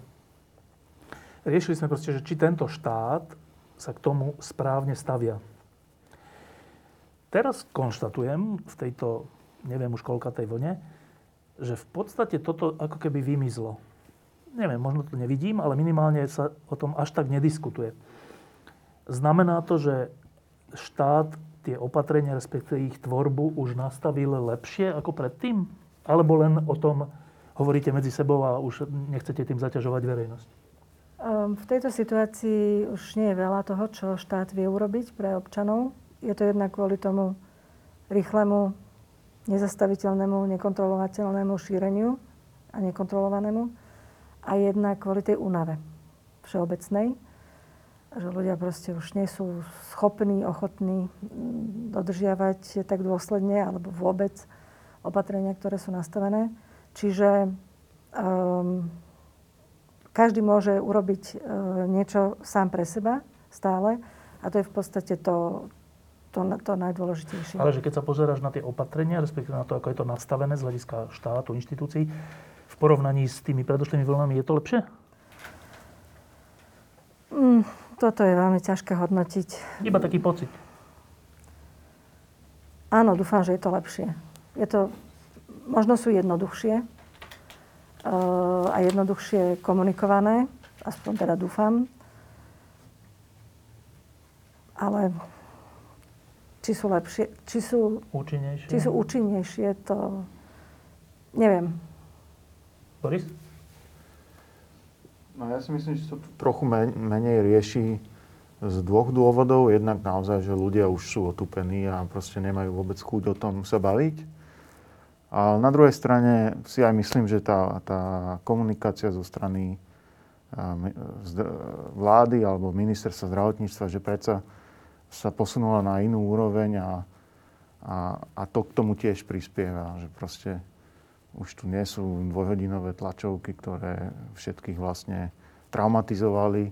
Takže z každej strany e, trochu e, to prispelo k tomu, že, že naozaj to už nie je až taká téma. Ríšo? No, Boris to povedal veľmi dobre. Že v princípe sa zmenil ten komunikačný rámec e, celej tej pandémie.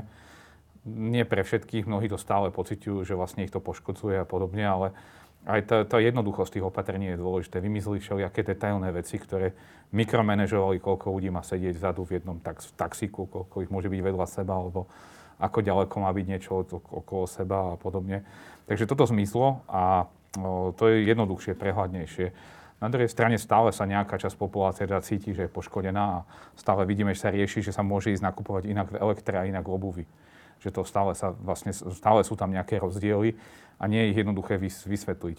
V každom prípade ten súbor tých opatrení je prehľadnejší, jednoduchší a zároveň aj ľudia sa posunuli ďalej, zvykli si na to vlastne žiť v tom systéme. To tiež trošku trvá, čiže spoločnosť sa istom zmysle adaptovala. Minimálne tu v tej Bratislave sa to naozaj výrazne posunulo ďalej. Neviem presne, ako funguje ten život niekde na vidieku alebo na, na, niekde v regiónoch pretože tam to stále môže byť, až tam to stále môžu vnímať veľmi podobne. Čiže iba z môjho hľadiska tie veci mne prídu jednoduchšie, lepšie komunikované, ale viem si predstaviť aj takých ľudí, pre ktorých im to, oni tú zmenu nemuseli cítiť. Oni môžu stále cítiť, že práve ten ich konkrétny príklad, nie je ten prípad, ako oni žijú, ten práve je postihnutý. Takých ľudí je stále veľa. A bohužiaľ, toto nie je len Slovensko, ale toto je vlastne v celej Európe, preto vidíme aj tie protesty tá pandémia taká je a ona má jednu zlú vlastnosť a to je, že veľmi asymetricky postihuje ľudí. Niektorých ľudí postihne veľmi málo. Veľa ľudí stratilo niečo v tej pandémii, ale veľa ľudí stratilo príbuzných, stratilo proste časť rodiny, veľa ľudí stratilo prácu, veľa ľudí stratilo ekonomické zázemie nejaké úplne bezpečné, veľa ľudí stratilo sociálne kontakty. Teda tie straty, ktoré sú v tej pandémii, sú obrovské a nie sú rovnomerne rozdelené. Takže vlastne celý ten dopad by sa mal posudzovať podľa toho priemerného dopadu neviem, či tá, naozaj tá naša skupina je tá správna, ktorá toto dokáže vyhodnotiť. E, niekto to naznačil, ale e, pripisuješ, e, Ríšo, to zjednodušenie alebo lepšiu komunikáciu z najvyšších úrovní zmenám na úrovni predsedu vlády a ministra zdravotníctva? No to určite k tomu prispelo. Samozrejme, tá zmena prišla už vtedy, ale iba čiastočne. Ale ona nastala aj tým, že vlastne ten posun nastal aj v zahraničí. To nie, ale my, si, my vlastne do veľkej miery sme kopírovali to, čo sa dialo v zahraničí, nie úplne všade. A teraz vidíme, že naozaj aj tie iné krajiny, ktoré úspešne bojujú s pandémiou, úspešnejšie ako my, tak oni vlastne upúšťajú od nejakých zložitých pravidiel a snažia sa ich zjednodušovať. Takže to je celosvetový trend a práve súvisí s tým, čo Saša hovorila, lebo sa mení aj tá pandémia samotná, takže aj reakcia sa vlastne zjednodušuje. A to je vlastne, to, to vlastne odpoveď na tú tvoju otázku, že kedy sa dostane tým endemickým, alebo kedy, no práve keď sa to zjednoduší. Keď toto bude už naozaj veľmi jednoduché, budú iba nejaké základné opatrenia. Aj počas chrípky zatvárame školy. Paolo. No ja, ja si myslím, že je to úplne normálne, že, že tie, to manažovanie je lepšie. Veď sme predsa už dva roky v pandémii a, a mnohé veci, o mnohých veciach vieme lepšie. O vieme, ako sa budú ľudia správať voči nejakým opatreniam, alebo ktoré sú teda zbytočné. A v mnohých veciach, nielen na Slovensku, ale na celom svete, fungovali veci pokus omyl. Čiže my už vieme v dnešnej dobe, že kde pokus nie a, a, a čo bol omyl. Takže prirodzene áno, je to lepšie a je to jednoduchšie a ja, k tomu iba to, že dúfam, že čo skoro to bude natoľko dobre, že, že pandémia nebude hlavná téma. No. E, ešte predsa len pred tou profesúrou sa opýtam jednu otázku. E, my sme sa tu tak rozdelili v tejto dvojročnej pandémii ďalšie delenie Slovenska tu nastalo. A to na očkovaných, neočkovaných, antivaxerov a tých, ktorí, ktorí si myslia, že vakcíny sú práve že cestou. E, na tých, ktorí podporujú vládu a na tých, ktorí neznášajú vládu v tých opatreniach. A teraz tá pandémia skončí, skôr alebo neskôr. Ale kladiem si otázku, že ako skončí toto naše rozdelenie. Že Saša tu dokonca naznačila, že tu bude pandémia duševných všelijakých problémov. Oh. Mm. Viete si predstaviť zacelenie tejto rany rozdelenia Slovenska? Viete si ho nejak predstaviť, že čo by sa malo stať, aby sa to stalo, vieš? Áno, určite. Aj, aj telo, aj dokonca plúca po covide ako tak vedia zregenerovať. A ak nie úplne, tak vedia ale aspoň ako tak fungovať. Čiže aj spoločnosť, e, boli tu aj horšie veci v minulosti, druhá svetová vojna a tak ďalej. A, a, a stále nejak tá spoločnosť ocelila. Nás, nás vždy bude nejakým spôsobom niečo spájať. Hej. Buď, že v tejto kotline chceme žiť lepšie, alebo chceme mať len, len v niektorých veciach už proste pokoj. Uh, no ale tá spoločnosť bude nejaká, nejaká trošku tak farebná a, vždy budú tu rôzne typy ľudí. Niektorí, ktorí vyhľadávajú konflikt, niektorí, ktorí naopak a, sa konfliktom vyhýbajú, niektorí budú ďalej pokračovať v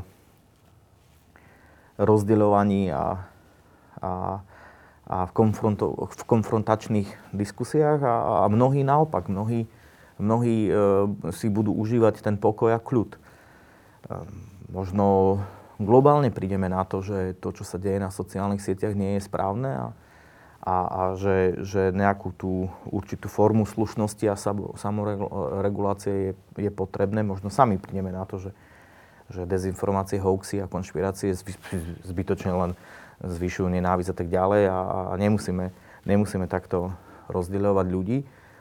A keď pandémia skončí, tak napríklad delenie očkovaných, neočkovaných v podstate odíde. Alebo, alebo, alebo ak, ak nastanú mierové časy a zrazu, zrazu nie je vláda na očiach trikrát do dňa, no tak prirodzene znovu sa to zmení, že bude, bude nejaký menší konflikt medzi ľuďmi, ktorí podporujú alebo nepodporujú vládu. Ja si určite myslím, že do nejakého akého takého normálu sa dostaneme aj my. To je ti príklad, prečo sa to pýtam. Pred 30 rokmi to je nekonečne dávno, sa Slovensko rozdelilo na tých, ktorí sú za rozdelenie Československa a na tých, ktorí sú proti. A je neuveriteľné, že dodnes to nejakým spôsobom trvá, to rozdelenie, že e, najmä sa to týka ľudí, ktorí boli proti rozdeleniu Československa, že získali vtedy nálepku, že tu takí zradcovia, že nám nejde o to, aby bolo Slovensko samostatné, sme protislovenskí a neviem, zaplatení Prahou, také blbosti. Ale ono to 30 rokov ide s nami. A ja sa teda pýtam, že či si myslíš, že takéto podobné blbosti, že Čekan to je ten, ktorý chce len na pandémii zarobiť na úkor ľudí, že sa to dá zaceliť a či sa to nebude ťahať ďalších 30 rokov? Tak nemôžem to vylúčiť, ale určite to nebude také nejak vypuklé.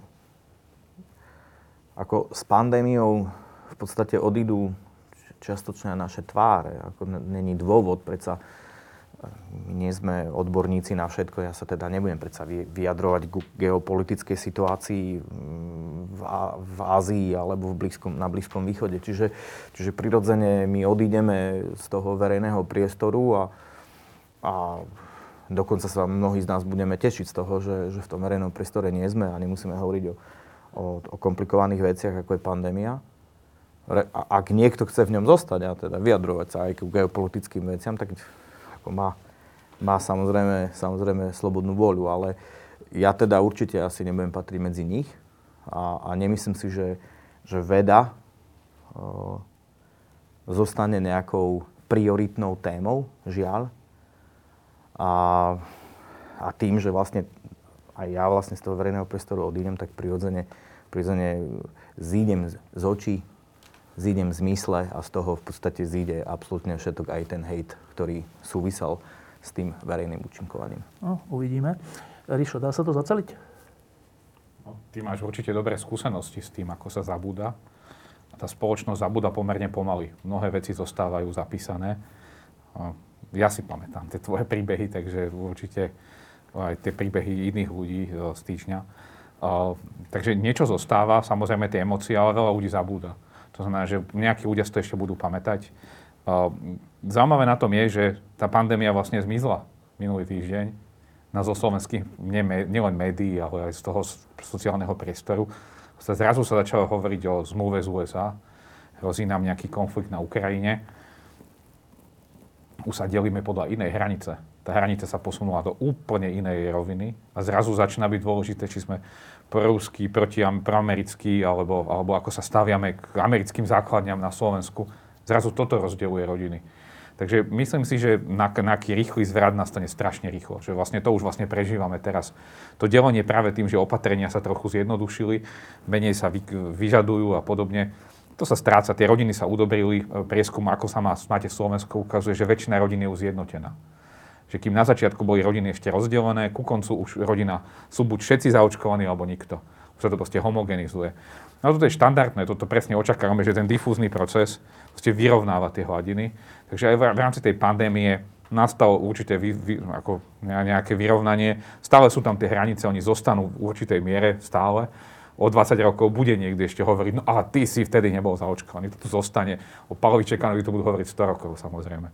To všetko zostane. Niektorí, pozor, to budú takí ľudia, ktorí to nezabudnú nikdy. Ale, ale aj mne, aj Borisovi Klempovi, aj Saši Bražinovej, ty si bola tá, tá, tá vtedy. No a Štefan Hryb však, samozrejme. No a toto zostane, ale, ale už to bude minoritné. No a čím sa zmenšuje ten počet tých ľudí, ktorých to zaujíma, tak tým sa zostáva menej bezpredmetné, teda viac bezpredmetné. A prídu iné témy, iné delenie a iní ľudia budú tí, ktorí budú hejtovaní a vznikne aj iná politická situácia. Voľby to takisto výrazne preskupia o tie dva roky. Táto téma už nebude tou témou. Zdravotníctvo a témou zostane, to je zaujímavé, tak tie témy toho, že máme vlastne málo platených e, zamestnancov a že máme obrovské problémy so zdravotníctvom, to zostane. Či niekto ale vyrieši, ako vám funguje úrad verejného zdravotníctva a podobne, to neviem, ale dúfam, že aj to sa podarí a že to vlastne posunie tú spoločnosť niečom, niečom ďalej. Ale moja skúsenosť zo školstva a vedy hovorí, že ani veľké krízy vlastne neposúvajú nutne ďalej. Takže možno túto možnosť premiečkáme a, a vlastne aj to, čo vlastne vznikla tá príležitosť teraz, tak uh, možno sa nevyužije. Boris. No ja sa, ja sa práve, že obávam toho, že, že sa nezacelia. A pre mňa bola tá pandémia taká oči otvárajúca, že som zistil, že aspoň teraz to tak vyzerá, že aké obrovské množstvo ľudí proste zmýšľa úplne inak. Ale že úplne, že o 180 stupňov inak. Všetko vidí inak. Každú jednu vec dokáže interpretovať inak ako ja. A mám obavu, že, že tieto dva póly vlastne budú stále tie isté. To, či je to zaočkovaný alebo nezaočkovaný, alebo proruský, alebo proamerický. A, áno, budú sa meniť tie témy, ale, ale tá rozdelenosť, e, mám obavu, že, že, že bude zostávať a, a vlastne som z toho taký hodne znepokojený, že, že k čomu to, k čomu toto vlastne vedie a, a, a ako to vôbec môže skončiť, ale ja to vidím vlastne už, že to stále pokračuje ďalej. Nič sa nezaceluje, ale len sa prenáša ten... Hnev. Áno. Na, na inú tému síce, ale viac menej sú to veľmi podobné, alebo tie, takmer tie isté skupiny. Tí, čo sú boli proti očkovaniu, tak tí budú vždy aj zase proti niečomu inému. A... Matematicky sa ešte delia tie skupiny. Máš pre ruských, tí, ktorí sú prvakcinační a protivakcinační. Môžete ešte pribúdať. Ale je tam dosť ako šokujúca... Prekryv. Eh, šokujúci prekryv. Má to jednu takú zvláštnu vec, čo naznačuje Ríša, že ľudia, ktorí sú proti vakcinácii, sú často proruskí, pričom Putin je za vakcináciu. To je také zvláštne. To je, málo, málo kto sa ich to opýta, že čo si o tom myslíte. Ale to je na inú tému. Tak, e, Saša, ty si naznačila, že e, tu bude veľa duševnej nepohody. A už tu je. Dá sa s tým niečo robiť?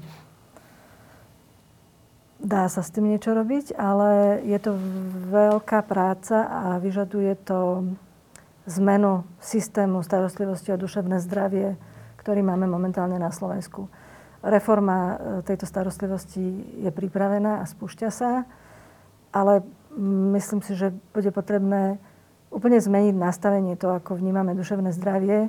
Nielen ako liečíme duševné poruchy, ale my napríklad nerobíme nič pre prevenciu Eh, duševných porúch alebo teda podporu dobrého duševného zdravia, pričom sa dá robiť veľa. Existujú špeciálne školské programy, kde sa u detí posilňuje reziliencia, sociálne zručnosti a tak ďalej. Čiže um, existujú metódy a spôsoby, uh, ale musíme do toho ako spoločnosť investovať obrovské samozrejme financie, ale proste aj energiu a zmeniť celý systém. A ty chápeš tie problémy, ktoré nás čakajú v oblasti duše ako priamy dôsledok týchto dvoch rokov?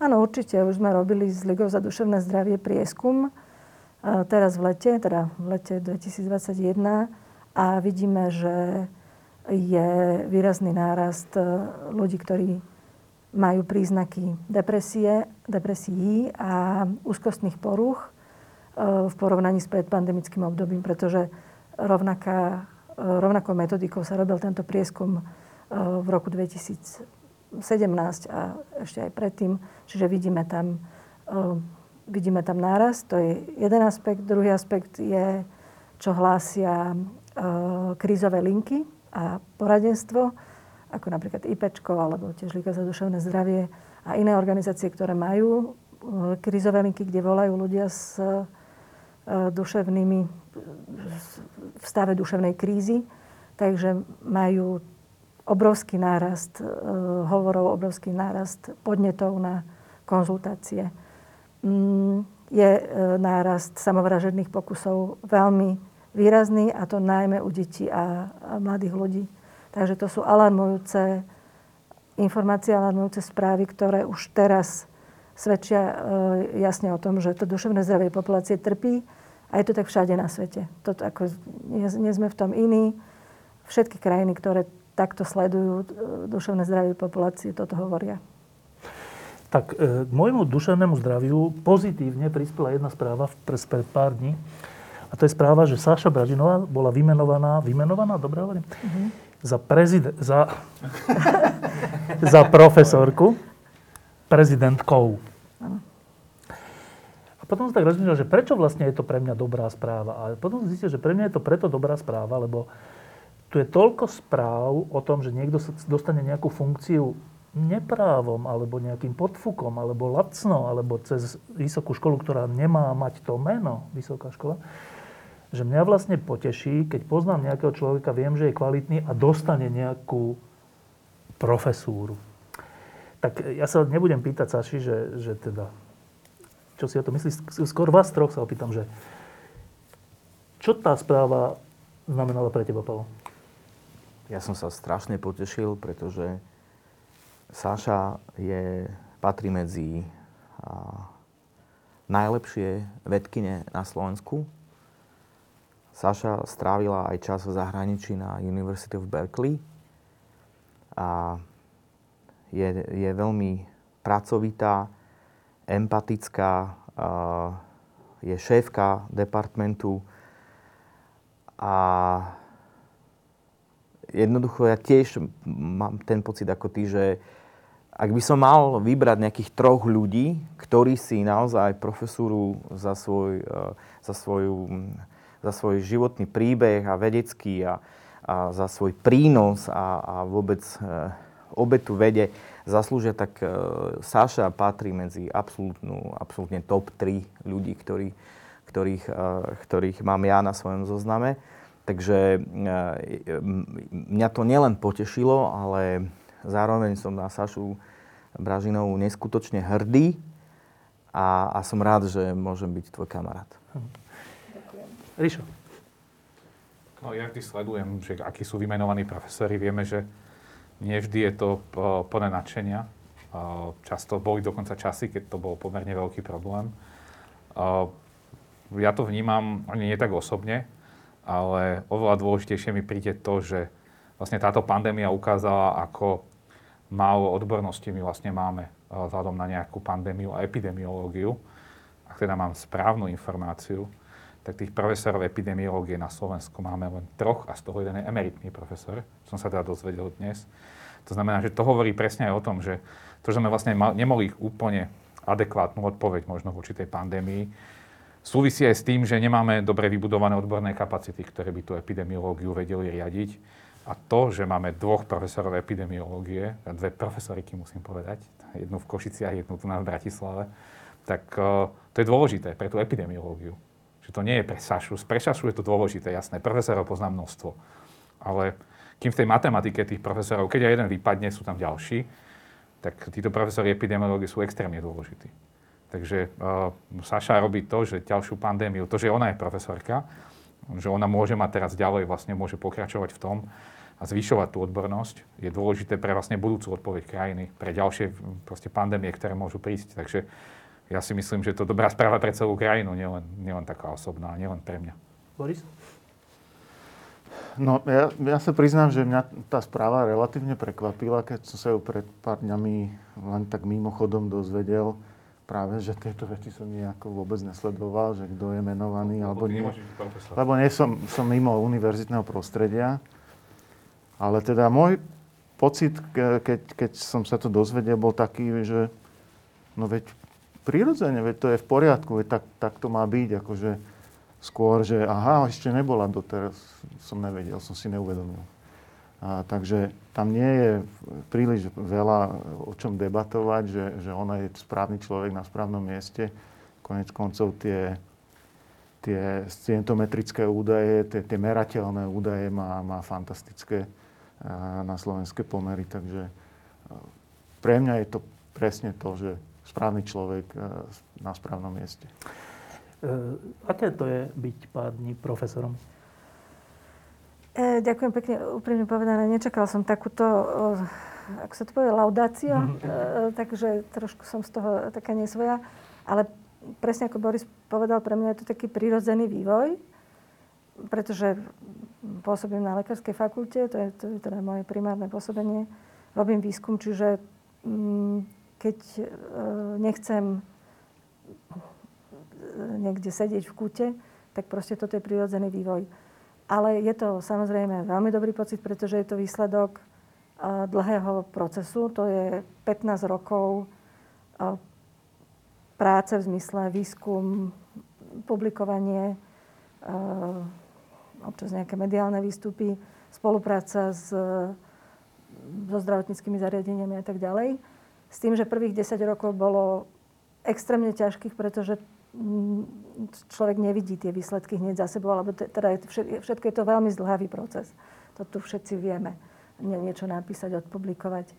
A, takže um, som rada, že um, je to za mnou ale rozhodne to nepovažujem za koniec, za koniec. Práve naopak je to taká výzva, pretože aj to tu už odznelo. Pre mňa je veľmi dôležité rozvíjať ten odbor, zlepšiť výučbu, mm, zabezpečiť to, aby medici rozumeli epidemiologickým metódám, vedeli ich použiť, vedeli čítať odbornú literatúru, vedeli si prečítať akúkoľvek štúdiu, teda absolventi lekárskej fakulty, a aby to využívali v praxi, tie, tie vedomosti, aby sa nestávalo to, čo sa stáva teraz počas celej pandémie, že je tu plno doktorov, ktorí poskytujú e, nesprávne, nevhodné a dokonca veľmi škodlivé informácie svojim pacientom, pretože nevedia si správne interpretovať výsledky výskumu. Alebo nechcú. Ďakujem pani profesorka, že sem chodíte. Ďakujem. Uh, no, posledná vec je táto knižka. My sme sa minulé leto, troška v jeseni, E, stretávali s e, Pálom Čekanom a ja som sa ho pýtal všetko možné, od pandémie až po jeho vieru, o jeho názor na registrované partnerstva, pamätáš? Až po jeho názor na interrupcie a všeličo. A vznikla z toho táto knižka. Zase to bolo tak, že vydali sme ju vtedy, keď bola pandémia a všetko bolo zatvorené a tak. Nevadí. Museli sme aj krst odložiť. Tak teraz urobíme taký improvizovaný krst tak zase teraz sa nebudem pýtať Pala, ale vás troch, že e, čítali ju, myslíš? Čítali ste ju? Ešte nie, ja ju ešte nemám. Nemáš ju ešte? Ja som ho čítal. Áno? Ja nie. Dobre. Tak, Ani e, si ju neprečítal. Boris, čo si sa dočítal? Um, dočítal som sa celkom veľa, veľa vecí, samozrejme, už som vedel pretože za tie dva roky sme tiež absolvovali veľa rozhovorov, veľa vecí už, už som vedel, ktoré tiež možno veľa ľudí nevedelo. A, takže nie všetko v tej knihe bolo pre mňa nejakým spôsobom nové alebo prekvapujúce. Napriek tomu vedieť ešte oveľa viac toho pozadia z tých predchádzajúcich e, palových e, pôsobení, tak to, to určite ma zaujalo. Takže pre mňa to bola absolútna jednohúbka. Dostal som tú knihu vlastne od Pala pred, pred sviatkami a myslím si, že ani snad jedno, jedno, jedno popoludne alebo dve a, a, a mal som to zhodnuté. A, takže veľmi, veľmi je to príjemné a je, veľmi zaujímavé je, je vidieť vlastne aj v niektorých témach, o ktorých sa bežne nerozprávame, mm. vidieť vlastne ten jeho spôsob e, uvažovania alebo cítenia. Takže pre mňa to bolo veľmi, veľmi aj príjemné čítanie, ľahko sa to číta, dobre sa to číta, ale zároveň teda aj e, veľa vecí som sa dozvedel a, a trochu mi to zase aj pomohlo Pála trochu inak. lepšie ro- rozumieť alebo inak ho vnímať. No, e, tak vás dvoch vám, vám tú knihu darujeme. Ale keďže ste ju nečítali ešte, tak e, položím tú otázku inak, že tie dva roky, čo poznáte Pala, alebo však asi sa poznáte viac, ale počas tejto pandémie, zaslúži si za to knihu? Palo si určite zaslúži nielen jednu knihu, ale e, viaceré. A predpokladám, že v nejakých sa ešte ocitne, ako ho poznám. A ja môžem povedať, že za za to, že som tu teraz a aj za to, že som vo veda pomáha a aj za to, že um, občas ma nejaké médiá oslovia, tak vďačím uh, najmä Pálovi, pretože ak si dobre pamätám, teda to si dobre pamätám, že na to prvé stretnutie sem uh, si ma zavolal ty a aj takúto túto štvoricu vlastne vytvoril Pálo alebo inicioval a myslím si, že takto pomohol a potiahol uh, so sebou viace, viac, pomohol viacerým a potiahol viacerých v rámci tejto pandémie. Um, takže ja mu za to ďakujem a túto knihu si určite zaslúži. Uh, Rišo, tá kniha sa volá, že Pavel Čekán snívam o inom Slovensku. Vieš, čo tým hovorí? Tomu verím, že Pavel sníval o úplne inom Slovensku. Určite sníval o Islande. Ne. Ja, ja som honorárny konzul Islandu, ja nemusím snívať. Ja... Ja si? Som, som, som. Čo, čo si myslíš, že on myslí pod iným Slovenskom? Ja aj tak... Asi veľa z nás má úplne inú predstavu o tom, ako by krajina mohla fungovať. Čo presne Paolo myslí pod iným Slovenskom, to musím povedať, že neviem. Lebo tam sú dve veci. Tam je taká reštrikcia toho, čo Slovensko môže vôbec, čo je vôbec reálne. A čo nie je reálne. Slovensko je zviazané svojou históriou, svojimi sociálnymi väzbami. Takže neviem presne, ako Pavol si predstavuje to Slovensko. Ja by som tiež napríklad chcel, aby Slovensko bolo iné, a, ale možno, možno má pravdu v tom, že presne tam je to slovo snívam.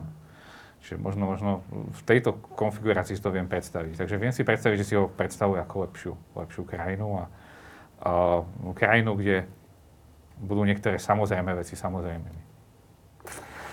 Potom to je. E, teraz urobíme takú vec, že túto knihu pokrstíme, ale Pavel, povedz ty, že čím a kým? No, my sme v roku 2020, ja si to ináč presne pamätám, bol to august alebo september 2020, tak rozmýšľali s Borisom, že, že predsa len ten nasofaringálny ster, že by, že by, sme, mohli, že by sme mohli považovať aj, validovať iný odber. Teraz to povedz po slovensky. No, že ten, tie paličky, tak sme chceli, že, že mohli by sme vyskúšať niečo iné. Vtedy už to tak letelo, že Peter Celec pracoval na slinách, čo je ináč skvelá vec. No a možno sme sa aj chceli trošku odlišiť, tak sme šli do, do kloktania. Z toho ináč vznikla skvelá vec, pretože potom tie kloktania sa dostali do škôl, ktoré mal v podstate na starosti aj Boris. E, niektoré veci myslím, že neviem, či sú v tej knižke, a neviem, či o tom hovorím. A my sme neskôr potom pracovali e, na LAMP teste, ktorý, ktorý tiež v podstate má e, odber kloktaním. A na konci dňa to skončilo tak, že v podstate my máme vlastné, Multiplex DX máme vlastné kloktacie sády, ktorých tu máme na Slovensku že strašne, strašne veľa.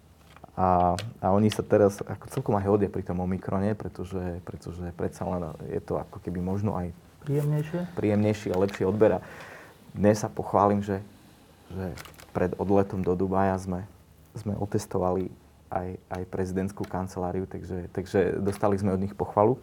Tak som si povedal, že však ja veľmi nepijem, tak alkohol podľa mňa sa nehodí na takú knižku, no tak na východňara alkohol to je to také no, prvoplánové.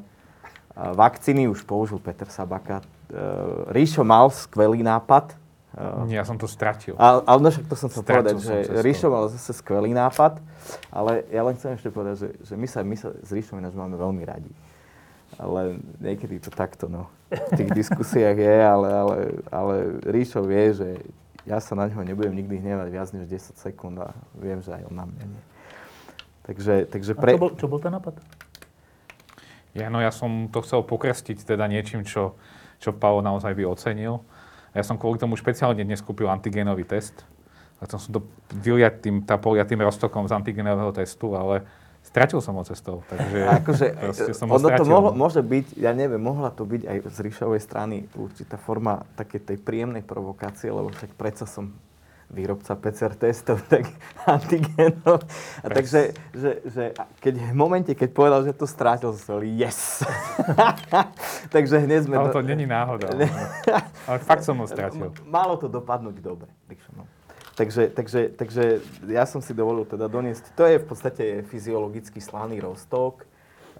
Toto je sústava, ktorú ste s Borisom spolu nejak vyvinuli, alebo niečo nie, také? Nie, vôbec. No, no. My, my sme spolu vyvíjali až, až ten ďalší krok. Áno, to, to, to, je, to je nadizajnované nami. No. Takže, takže, tak ale, ale... A čo to vlastne je? To je normálne, že kloktací odbor. Otvor to. Tuto je aj pekne nakreslené, že vlastne v dnešnej dobe už máme aj video. Uh, ja sa niekedy pripadám jak Miro Šbírka. Že v podstate pri každej jednej príležitosti stále predstavil nejakú svoju novú pesničku.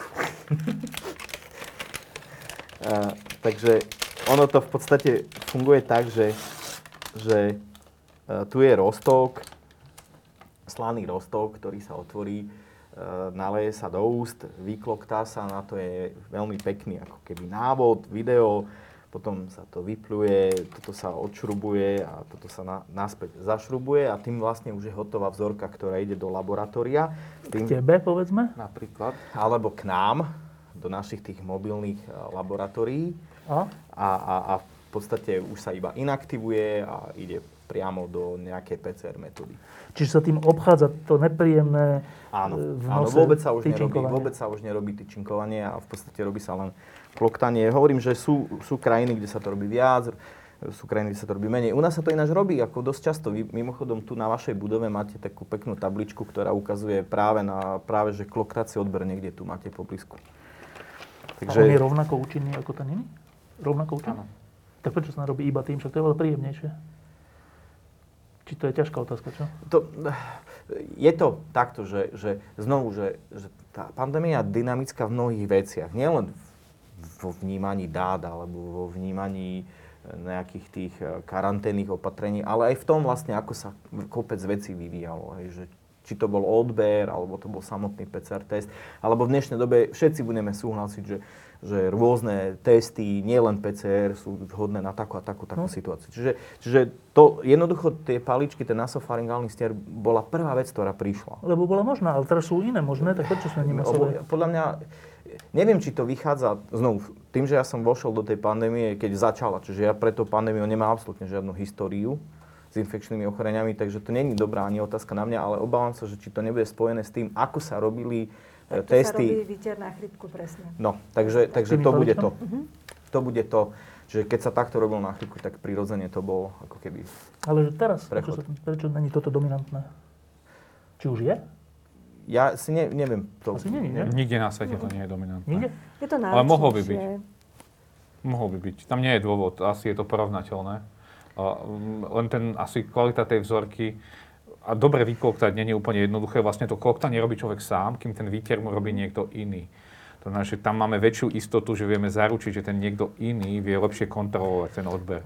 To je asi jediný dôvod. To, to je veľmi, veľmi dôležitá vec, eh, pretože ono väčšinou, keď eh, sa schváli nejaký odber, ono to riešia mikrobiológovia, ono z toho musí vzniknúť štandard a presne tieto problémy tam sú, že, že naozaj eh, eh, ten nasofaringálny stier robí nejaký eh, trénovaný personál, toto robí človek sám a teda, či je to, napríklad v Nemecku to robili pre mňa si myslím, že niekedy aj komplikovanie, že v podstate sa človek musel natočiť video, vlastne Ako ako, kloptal, ako dôkaz a, a potom. Dobre? Každopádne nás to stálo veľa úsilia, aby sme to presadili do toho štandardu a ono to už v tom štandarde naozaj Že už je to možné. Je, hej? je, je to možné. to za jeden z našich úspechov biomedicínskeho centra, že sa to podarilo. Dobre? No, a čím to teraz, teda No, tým roztokom to ideme pokrstiť? Hej.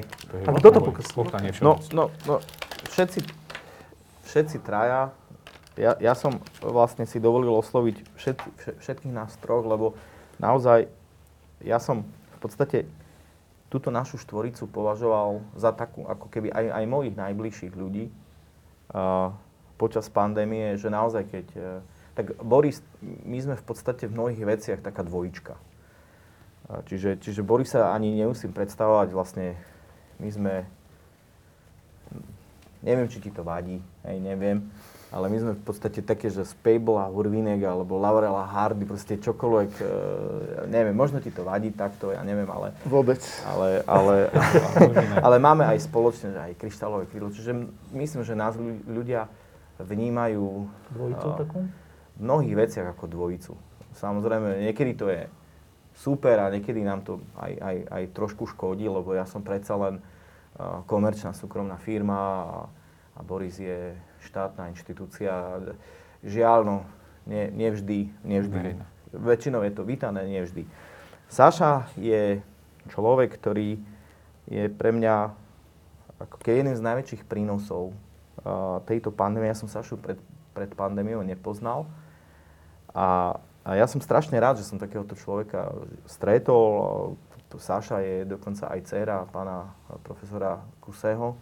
Čiže, čiže Saša pochádza aj z takej pre mňa dosť významnej rodiny a disidentskej a, a, a aj keď možno nebol som s tebou až tak často, ale uh, s- uh, našiel som strašne veľa prienikov, aj takých, že vyslovene, že ľudských. Čiže ja sa priznám, že bol som aj na Sašinej 50 a bol to, bola to jedna skvelá, skvelá uh, oslava, dokonca som sa tam aj zaspieval, lebo ste ma prinútili. Ríšo je jediný, koho som poznal pred pandémiou.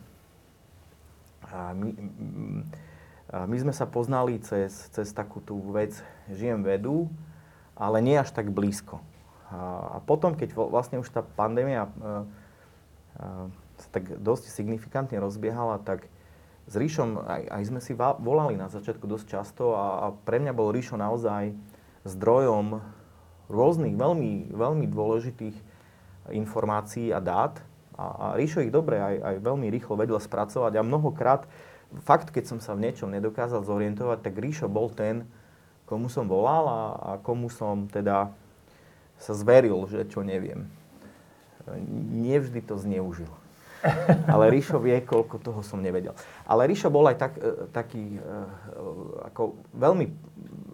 Tešil som sa, keď ma, keď ma tak pochválil, keď som, sa, keď som mu hovoril o tých PCR testoch, že na čo sú špecifické a tak ďalej. No a potom samozrejme, e, keď v podstate sme vošli prirodzene do, do tej skupiny Veda pomáha, tak Ríšo sa stal hovorcom a v podstate takým koordinátorom celej skupinky, tak, tak už, už menej som, povedzme, mu volával, lebo som sa všetko dozvedel na tých konkrétnych, konkrétnych a, výstupoch. výstupoch. A, a, a aj keď Saša dala kredit mne za túto štvoricu, tak zas ten, ten jeden veľ, veľmi veľký kredit patrí Ríšovi za, za, za vedu pomáha. I keď dosť, ne, no, dobre, i keď uh, myslím si, že neprávom som ja dostal za to pochvalu pri odovzdávaní štátneho vyznamenania. Ja si myslím, že ten kredit patrí, patrí práve, práve Ríšovi za tú naozaj koordináciu, lebo on tomu naozaj z nás všetkých venoval najviac času.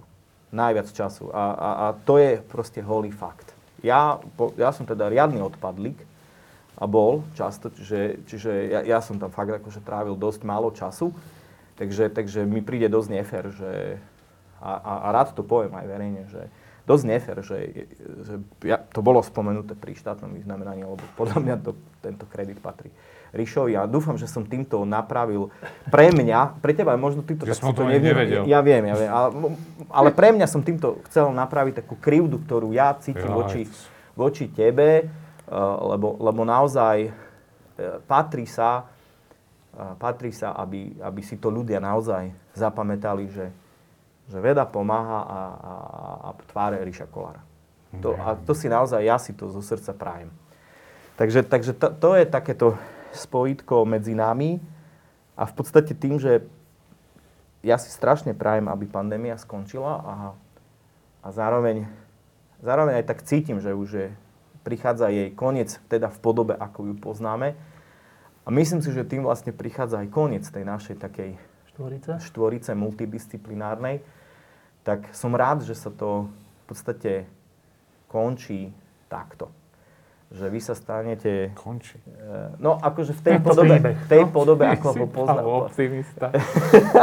Vieš, čo som? Ja, ja, ja už neviem ani inak. Štefán, som... kedy máme ďalší termín?